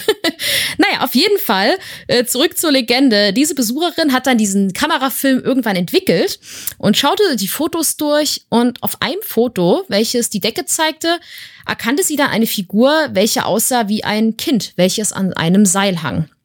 Und es wurde sofort vermutet, dass es sich bei dieser Figur um eine Person handelte, die Suizid begangen hatte und dass das Fahrgeschäft genau aus diesem Grund evakuiert wurde, weil das dann bemerkt wurde. Und durch diese Aussage, die halt bei dieser Evakuierung getroffen wurde, nämlich, dass die Leute strikt gerade ausschauen sollen und nicht an die Decke gucken sollen, wurde dann natürlich vermutet, dass Disney das geheim halten wollte und dass das natürlich auf gar keinen Fall auffallen darf, dass sich jemand in diesem Fahrgeschäft umgebracht haben soll. Aber wir können euch beruhigen, es gab in diesem Fahrgeschäft It's a Small World niemals einen Suizid, denn es handelte sich bei dieser Person nicht um eine verstorbene Person oder um ein totes Kind, noch viel, viel schlimmer, sondern einfach um eine der Puppen, welche zu dem Fahrgeschäft gehörten. und halt heute auch immer noch gehören natürlich. Denn diese Puppen werden an Ziplines durch die Attraktion bewegt. Mm. Und diese hängen an der Decke und werden da halt so durchgelotst. Und normalerweise ist es natürlich dunkel und die Besucher sehen das gar nicht. Und dadurch, dass dann das Fahrgeschäft evakuiert werden musste, wahrscheinlich aus einem technischen Effekt heraus oder so, wurde natürlich irgendwann die Notfallbeleuchtung angemacht. Und dadurch hat man dann an der Decke gesehen, dass da was passiert ist.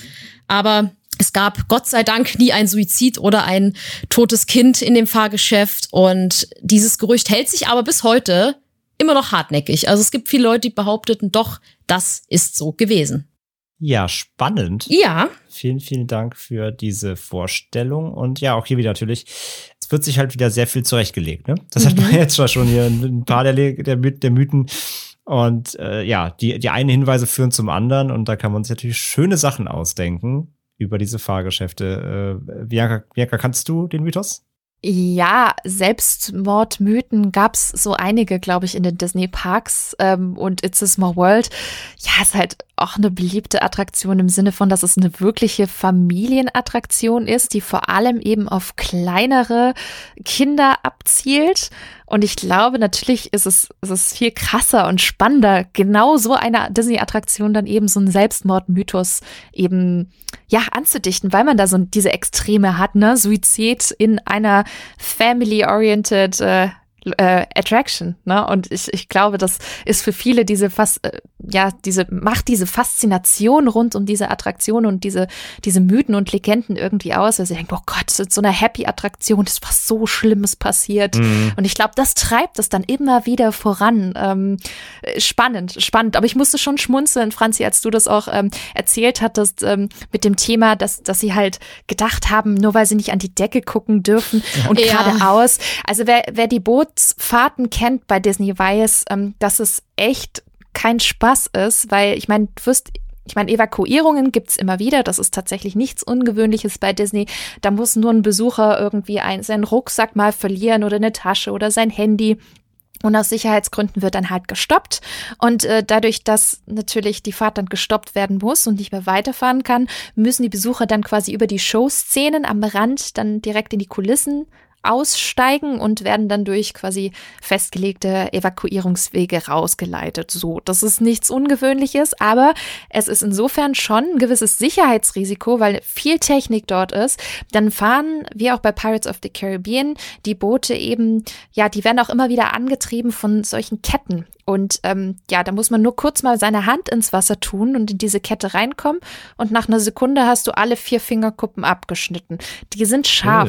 Und das ist echt schwierig. Und deswegen war das halt die Ansage von den Castmembern: Hey Leute, guckt nicht nach oben auf die tolle Deko, sondern guckt dorthin, wo ihr gerade läuft, damit ihr nicht umkippt oder keine Ahnung, was so, oh ja, schön, toll, Animatronic da oben und zack, bist du auch schon wieder im Wasser. Das wollen die natürlich nicht. Das ist ja ein Sicherheitsrisiko und deswegen musst du halt natürlich auf deine Wege gucken, ist ja ganz klar. Ja, macht komplett Sinn und ich bin voll bei dir. Ne? Wäre das jetzt so ein, also du hast gerade gesagt, Suizidmythen gibt's in gefühlt jeder Disney-Attraktion, aber natürlich wiegt es schwerer, wenn du sagst, was ist in so einer family-friendly, ne, für Kinder aufbereiteten, wenn hier auch noch Kinderpuppen sowieso schon Teil der Show sind, wiegt das viel schwerer, als zu sagen, es ist in der Haunted Mansion passiert. So, dann, das ist halt, ne, also das wiegt sich anders auf, völlig verständlich. Bin ich halt ganz bei dir und ja, wie du sagst, ne, guck, wo ihr hinläuft, das ist halt die normalste Ansage der Welt, so wie du gerade sagst. Die Leute kennen sich da ja nicht aus. Die laufen durch irgendwelche Wege, die eigentlich nur für Mitarbeiter bestimmt sind und Wartungsmitarbeiter. Das ist ja klar, dass da gesagt wird, passt auf eure Füße auf, ne, guck, wo ihr hinlatscht. Und gerade in Amerika, wo du ja so schnell verklagt wirst wegen irgendwas, denke ich, wenn du da nochmal mit dem Fuß im Wasser landest, dann hast du wahrscheinlich sofort die Millionenklage am Hals. Deswegen, glaube ich, sind sie da halt auch streng. Ja, genau. Aber es ist halt so auffällig, dass man so das Gefühl hat, egal was sie machen, es wird immer sofort was rausgedreht, so, oh mein Gott, ich durfte nicht an die Decke gucken, die wollten was verheimlichen. So, nein, die wollten, dass du nicht ins Wasser fällst, Mensch. So, ja. Das meine ich ja, das zieht sich ja wirklich hier seit dem ersten Mythos durch, dass man einfach immer kleinste Details nimmt und sich einfach auf links dreht. Und da sieht man, wie einfach das ist, ne? So ein Blödsinn sich daraus zu erspinnen irgendwie, ja. Aber Fun Fact, das Foto gibt es auch wirklich. Also das war keine ausgedachte Geschichte. Das kann man im Internet finden.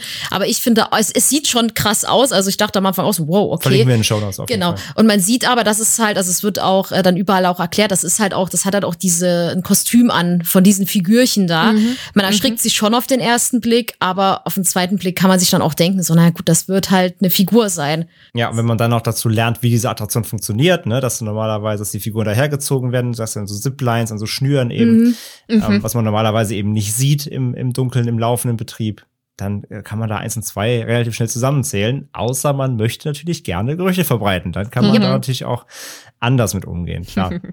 Ja, spannend. Spannender Mythos. Und zum Glück stimmt er nicht natürlich. Das kann man ja mal festhalten. Ja, und jetzt kommen wir auch schon zum letzten, zum letzten beiden, ist ein bisschen zweigeteilt, geht aber ums selbe Gebäude, sag ich mal, um dieselbe Attraktion und ja auch, um die Klammer zu schließen, auch die letzte gebührt nochmal natürlich heute unserer Gästin. Bianca, magst du uns was über das Cinderella Castle erzählen? Ja, genau. Und zwar gibt es da 2 Mythen. Zum einen kann das Cinderella Castle in Magic Kingdom in Walt Disney World im Falle eines Hurricanes abgebaut werden und gibt es darin ein geheimes Apartment, in dem Walt Disney gelebt hat. Super spannend. Also ich glaube, wir fangen mal mit dem ersten Part an. Na, kann das Cinderella Castle im Falle eines Hurricanes abgebaut werden? Es wird bis heute geglaubt, dass man das machen kann, wenn eben so ein Hurricane kommt nach Florida, ist ja in einer gewissen Zeit keine Seltenheit, dass man dann sagen kann, okay, wir schützen das Schloss, sonst geht das noch kaputt, also bauen wir das schnell ab und dann ist alles gut. Ne? Und ja, also ich glaube, während man sich das schon überlegt, wie sowas gemacht werden kann, fällt einem auf, das ist irgendwie ein bisschen absurd. Das ist auch ein ziemlich großer Irrtum, der wurde auch schon vor langer Zeit seitens Disney widerlegt, denn wer einmal dieses Schloss gesehen hat mit seinen eigenen Augen, aber auch auf Google oder so sieht man es auch relativ schön. Das ist doch schon sehr groß und massiv. Und das ist so stabil gebaut, dass es natürlich jeglichen extremen Wetterbedingungen trotzen kann. Ne? Also die haben in Florida gebaut, die haben dran gedacht, dass sie eben diese Wetterbedingungen haben. Und ja, das sieht man auch in dieser Massivität des Schlosses. Finde ich auch jedes Mal faszinierend, wenn ich in Florida vor dem Schloss dort im Magic Kingdom stehe und denke mir, boah, das ist aber schon ein Oschi irgendwie. Schon ziemlich, ziemlich groß. Es ist echt in your face. Also Paris ist so schön filigran.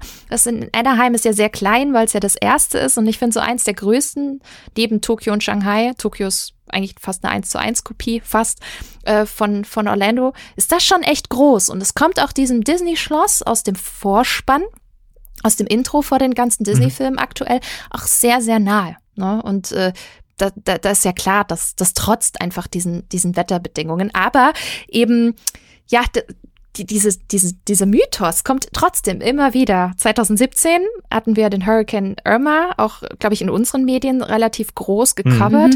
Und da gab es dann nochmal diese Urban Legend und diesen Auftrieb rund um genau diesen Fakt. Und auch The Guardian, übrigens, glaube ich, schon wieder eine britische Zeitschrift, beziehungsweise Zeitung, da merkt man, dass irgendwie ein gewisses System dahinter. Die haben auch darüber berichtet, dass Florida sein Walt Disney World auch schließen würde.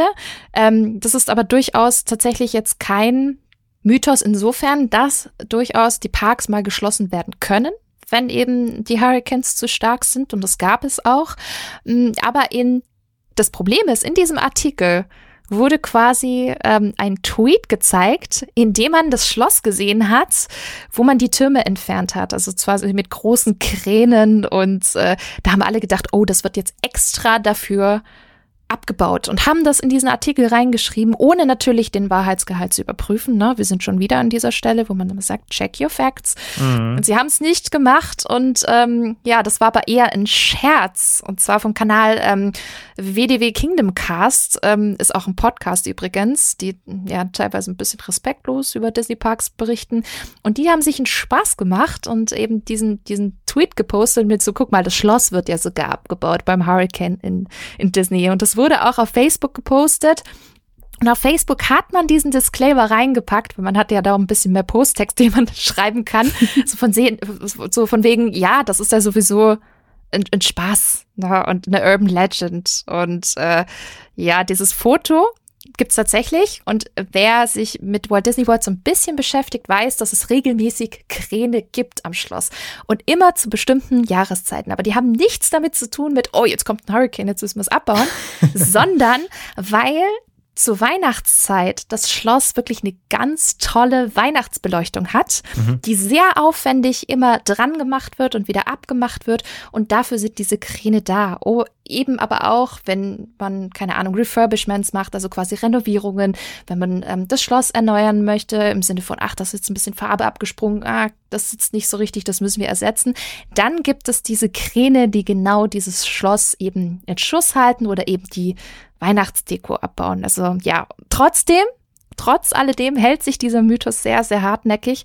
Ja, und zählt eigentlich quasi zu einem der 5 beliebtesten Disney-Park-Mythen. Also es gibt sogar noch eine krassere Version, in der man glaubt, dass das Schloss in den Erdboden sinken lassen kann.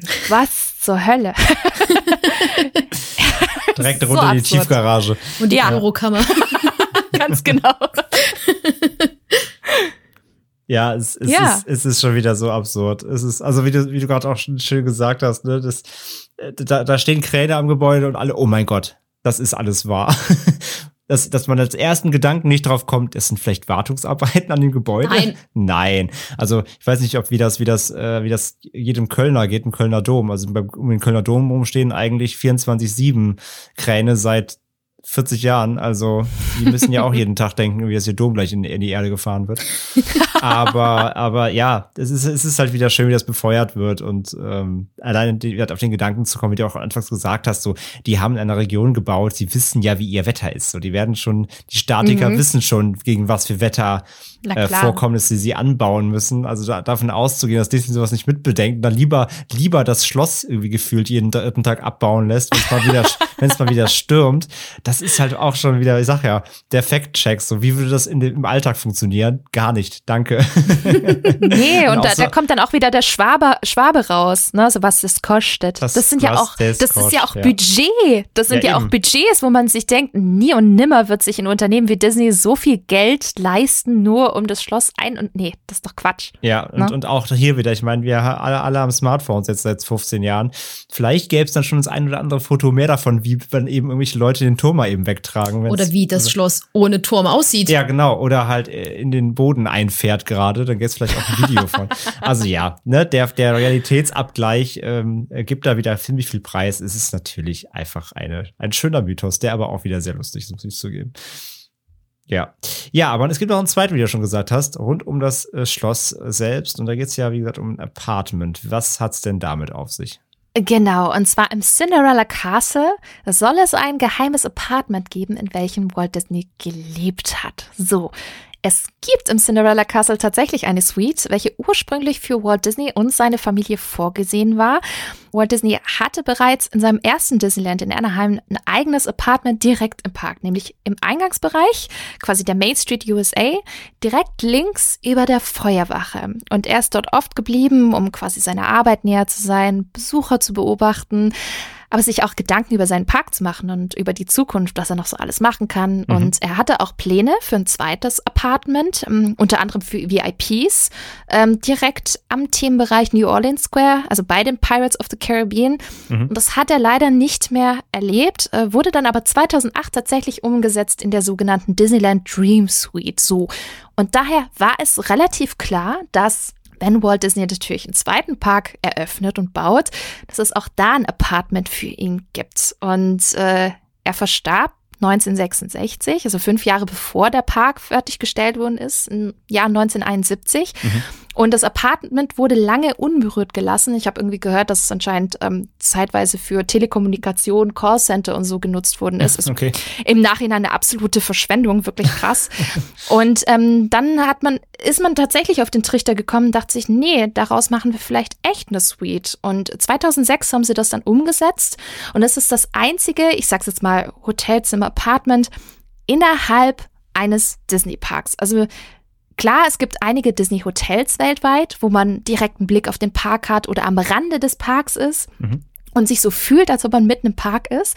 Aber also wirklich mittendrin im Park, das gab es noch nie, beziehungsweise gibt es nur mit der Cinderella Castle Suite. Und ja, da fragt man sich natürlich, okay, wer kann da übernachten? Kann ich da vielleicht übernachten? So, da muss ich eure Erwartungen ein bisschen dämpfen. Muss ein paar Mädchenträume zerplatzen lassen jetzt. Ja, tut mir echt leid, aber es ist wirklich nur für geladene Gäste. Das heißt, für Promis wie Tom Cruise oder Katy Perry, die haben dort schon übernachtet. Aber auch Gewinner von Gewinnspielen, wenn sie mal quasi eine neue Kampagne haben, Versteigerungen. Und das finde ich tatsächlich sehr schön, auch ernsthaft kranke Kinder von der Make-A-Wish Foundation, die man sicherlich auch schon mal gehört hat, die es auch in Deutschland gibt. Und das finde ich tatsächlich wirklich sehr, sehr schön. Und ab und zu kann man das Glück haben, da mal eine Tour zu machen, beispielsweise über den offiziellen D23 Disney Fan Club. Da gab es mal das ein oder andere Event in der Vergangenheit, aber das ist schon sehr exklusiv und selten, dass man da reinkommt. Also buchen kann man es nicht, egal wie viel Geld man hat. Also die haben auch schon berichtet, die kriegen da teilweise Angebote für eine Nacht, $50.000 und so. Selbst Reiche mit viel Geld können diese Suite nicht buchen. Das ist die Voraussetzung, du musst eingeladen werden. Ne?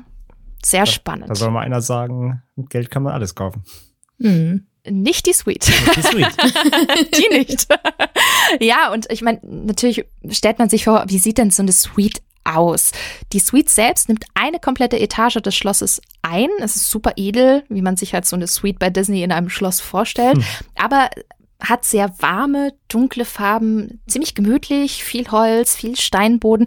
Soll wohl auch ein bisschen eng sein, habe ich gehört, weil man hat es vielleicht gehört, in den Disney-Parks spielt man gerne mit Größenverhältnissen und Perspektiven. Und vieles sieht viel größer aus, als es eigentlich ist, weil sie eben diese Architekturtricks wie zum Beispiel Forced Perspective, also dass sie quasi die im ersten und zweiten Stock die Fenster schon ein bisschen kleiner machen, als sie normal wären, damit es größer wirkt. Und genau das machen sie bei den Schlössern auch immer. Und deswegen ist es gar nicht so riesig, wie man sich's vorstellen könnte, tatsächlich. Und hat aber dennoch ein Schlafzimmer mit 2 Betten, ein Kamin, ein vergoldetes Badezimmer. Und das ist für mich wirklich das Highlight, weil da ist ein Whirlpool drin. Und diese Badewanne ist quasi, die hat einen funkelnden LED-Sternenhimmel. Das sieht so toll aus. Also googelt mal diese Bilder.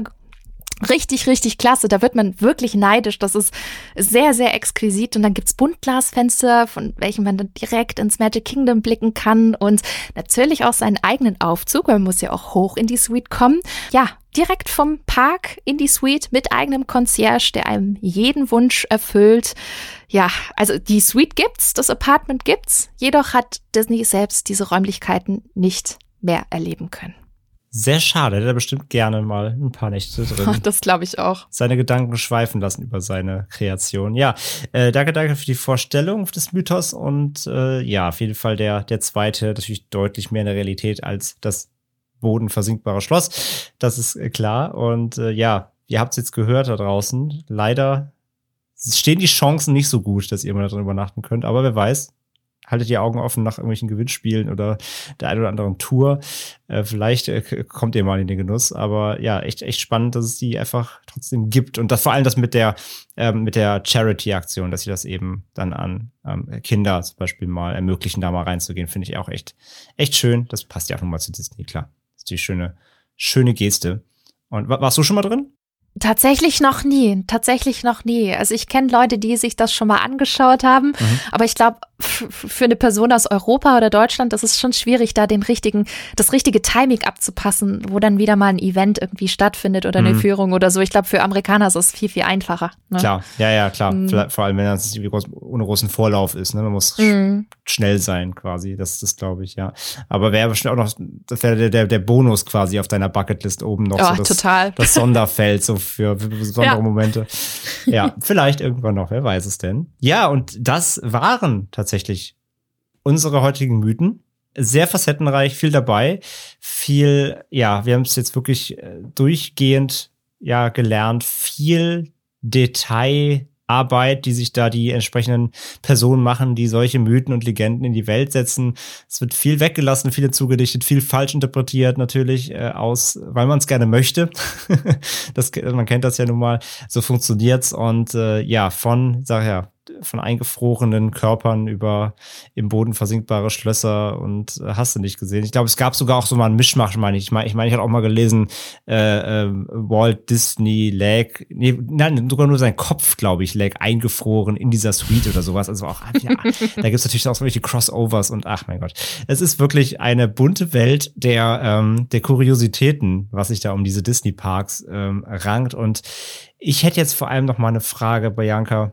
Hast du denn mal selbst in einem deiner zahlreichen Besuche der Disney-Parks, hast du mal irgendwas Komisches erlebt? Irgendwas Seltsames? Oder war alles immer nur absolut 100% Disney-Freude pur? Boah, das ist eine gute Frage. Hast du mal irgendwas out of order erlebt, wo du sagst, das war jetzt irgendwie weird? Oder irgendwas, was vorgefallen ist? Oder irgendwas Seltsames, was heute hier in unseren Kontext irgendwie passen könnte?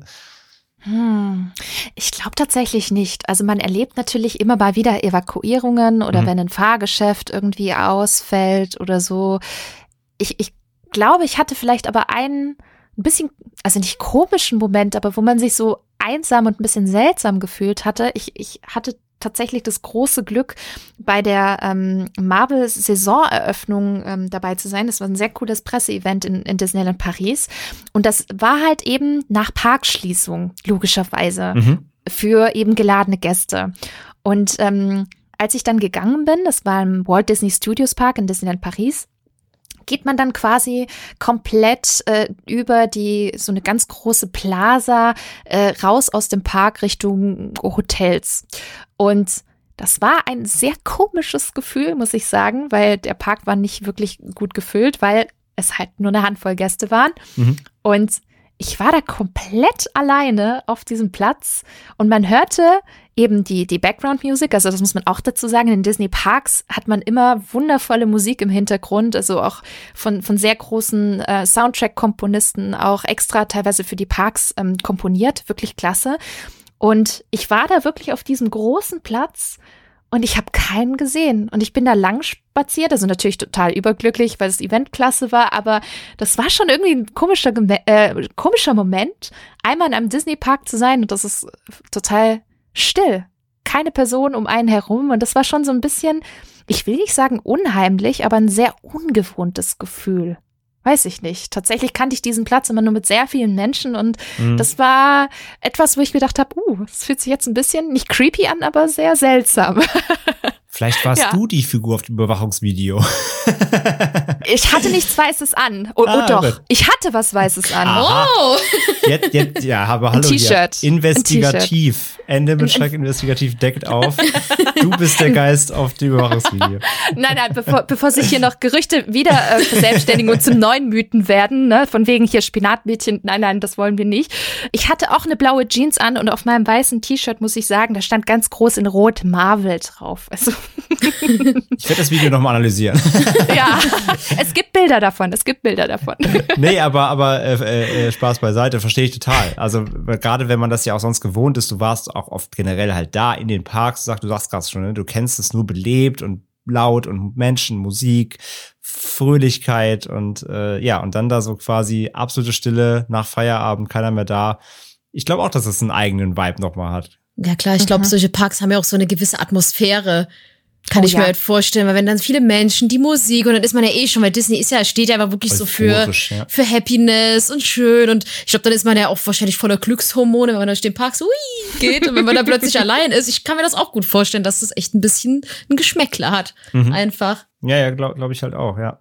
Aber nee, ist ja gut, dass sonst auch nichts Seltsames passiert ist, aber wir haben ja auch schon gesagt, ne, es ist so ein bisschen sich so das Unheimliche, Seltsame, Tragische, dass sich das gerade gerne mit dem fröhlichen Image von Disney vermischt.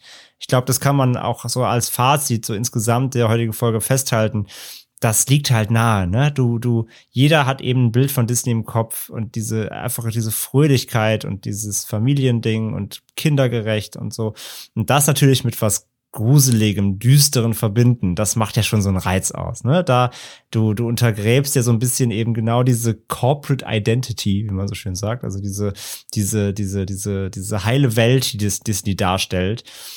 Und da gräbst du ja genau mit solchen Dingen. Und deswegen finde ich es überhaupt nicht verwunderlich, dass es so viele Legenden eben gibt und so viele Gerüchte, die sich eben mit Tod, mit Geistern, mit schrecklichen Dingen auch, zwar nicht nur, aber auf jeden Fall mit seltsamen, eher düsteren Dingen auseinandersetzen, weil du dann das einfach so zwei Welten aufeinander clashen lässt natürlich. Ne? Also das macht komplett Sinn. Und wie gesagt, wir haben es zu Beginn ja auch schon einmal ausgefeilt. Es gibt halt noch viel, viel mehr.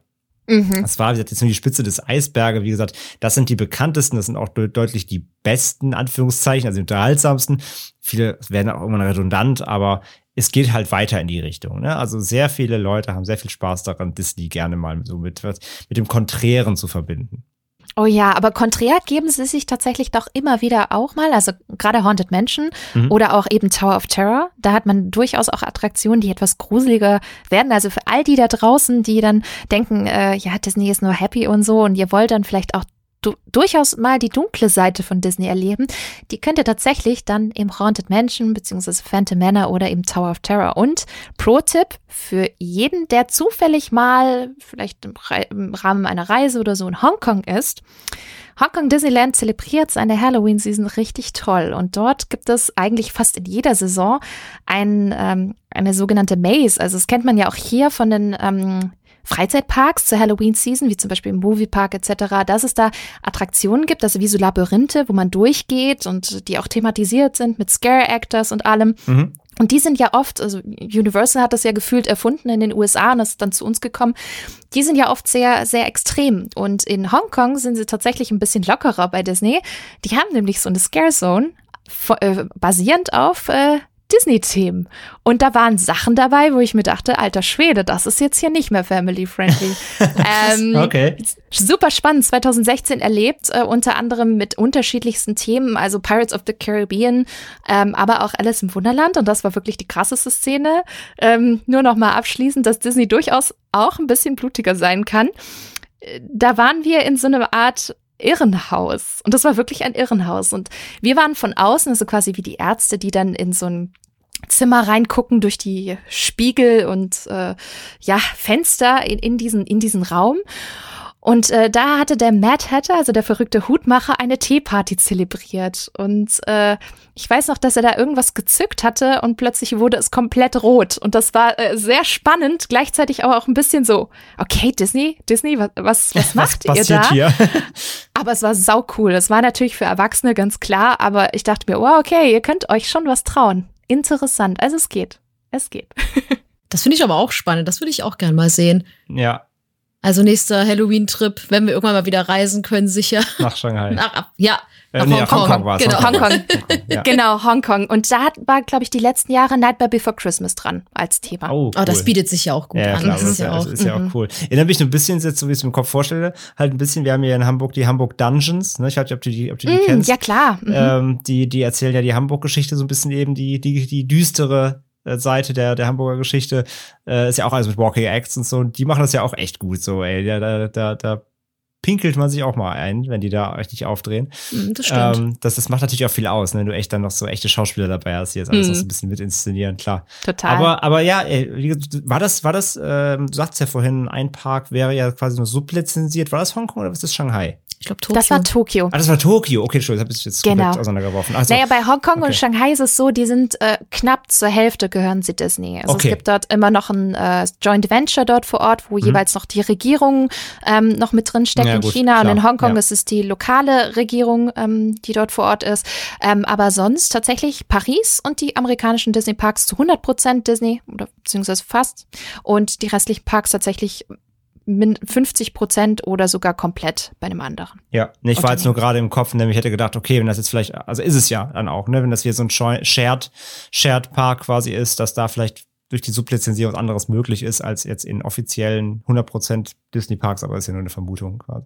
Ich glaube, es ist die Zielgruppe tatsächlich. Also die trauen sich dort in Hongkong einfach mehr und die hatten, glaube ich, als sie angefangen haben, die Halloween-Season zu machen, hatten sie auch so ein unheimliches, mysteriöses Hotel zum Durchgehen. Also auch quasi so ein kompletten Walkthrough und das ist wohl super angekommen dort. Und ja, man muss halt immer auch gucken auf die Zielgruppen. Ich würde mir das auch wünschen hier in Paris. Also ich wär die Erste, die da durchlaufen würde. Ich fand das großartig in Hongkong. Disney, bitte macht das mehr davon. Das ist toll. Ich wäre dafür, auf jeden Fall. Ich würde es auch cool finden. Weil Franzi, ich weiß nicht, als wir in Japan waren, da gab es ja auch dieses eine, in diesem einen Einkaufskomplex. Ja, komm, das ist ja wohl was anderes.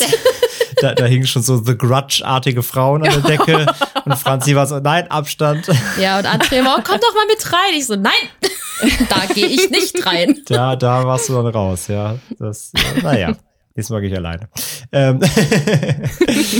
Ja, ey, ich würde sagen, wir kommen zum Ende für heute. Es war ein langer Talk. Bianca, vielen, ich müsste jetzt noch 500 Mal vielen sagen, das erspare ich jetzt allen Beteiligten und allen ZuhörerInnen. Vielen Dank, dass du hier warst. Dass du unsere Gästin heute warst. Wirklich, das war ganz, ganz toll. Dito, hat mir auch unglaublich viel Spaß gemacht. Ich muss mich bei euch bedanken für die tolle Einladung und vor allem, ich fühle mich echt geehrt, dass ich der erste Gast sein darf bei euch. Finde ich ganz toll. Ja, ey, es hat ja wirklich wie die Faust aufs Auge gepasst einfach. Besser ging's ja nicht. Also danke für deine tolle Expertise heute vor allem. Ich meine, du hast so viele Einblicke geben können. Einfach, die hätten wir einfach gar nicht wiedergeben können. Deswegen hat das sehr bereichert heute. Vielen, vielen Dank. Ja, wie gesagt, die Leute sollen bitte, bitte bloß auf jeden Fall auch natürlich dir folgen. Checkt den Blog aus. Wir verlinken natürlich alles in den Shownotes. Dein Podcast natürlich auch, Feenstaub und Mauseohren. Kommt wie oft?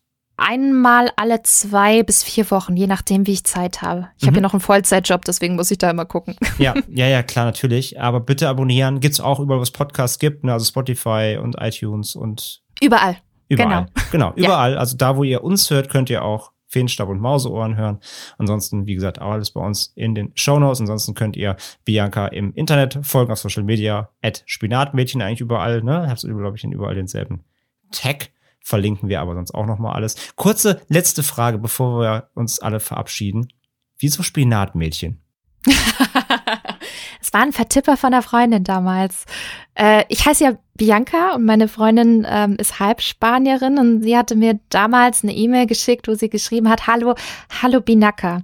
Und da haben wir rumgewitzelt und dann ist daraus irgendwie Espinaca geworden, was Spinat auf Spanisch heißt.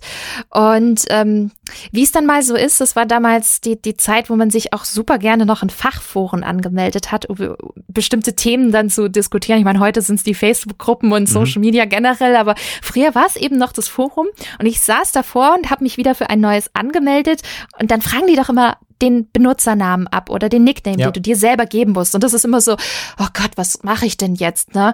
Und dann ist das irgendwie in den Kopf gekommen, dieser Vertipper und diese Witzelei mit meiner Freundin und dann war es dann Spinatmädchen und diesen Nick habe ich tatsächlich auch für meinen Blog verwendet und hat sich dann verselbstständigt und klar überlegt man sich, ach, das passt das überhaupt zu Disney? Und als ich mir diese Gedanken aber dann gestellt habe, war es schon zu spät, weil dann die Leute gesagt haben, ach ja, das Spinatmädchen, das kennen wir so. Okay, jetzt kann ich glaube ich nichts mehr ändern. Also eigentlich der Klassiker so, man nimmt irgendwann mal einen Namen an im Internet, der bleibt dann einfach und irgendwann man denkt sich, eigentlich will ich einen anderen, ist schon zu spät und da hat man halt ihn überall. Ja, okay, das kennen, glaube ich, sehr, sehr viele Leute. Okay, spannend. Aber magst du wenigstens Spinat gerne oder ist es auch? Früher nicht. Früher als Kind mochte ich es nicht gerne. Mittlerweile mag ich es echt gerne. Na, immerhin. Ja. Das wäre noch schlimmer. Ja. Jetzt sagen wir uns, Spinat ist das ekligste, was ich kenne. Und dann, ja, das wäre ein bisschen schwierig. Das wäre ja super konträr, aber da könnten wir bestimmt irgendeinen Mythos draus spinnen. Das überlegen wir uns das nächste Mal. Der nächste. Jedenfalls, vielen Dank, wie gesagt, nochmal. Franzi, hast du noch irgendwas hinzuzufügen? Möchtest du nochmal Disney-Liebe bekunden? Möchtest du nochmal? Ich möchte jetzt ins Disneyland Tokio. Ich auch. Das haben wir auf jeden Fall auf der Uhr. Ich meine, wir haben ja noch eine Disney-Reise offen, die ja leider gecancelt wurde durch die Pandemie. Oh. Das war ja alles schon eigentlich geplant. Aber ja, wir holen es nach, wenn es wieder geht. Und dann geht's ab ins Disneyland. Also sowas von. Das haben wir auf der Uhr. Und liebe ZuhörerInnen da draußen, vielen Dank für euer Ohr, wie immer.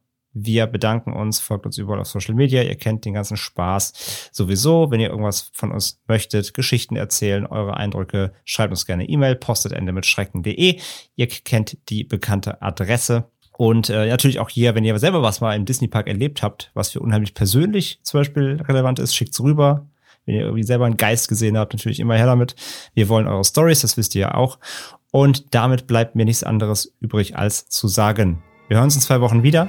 mit Lieber ein Ende mit Schrecken als Schrecken ohne Ende. Und bis zum nächsten Mal. Tschüss. Ciao, ciao. Tschüss.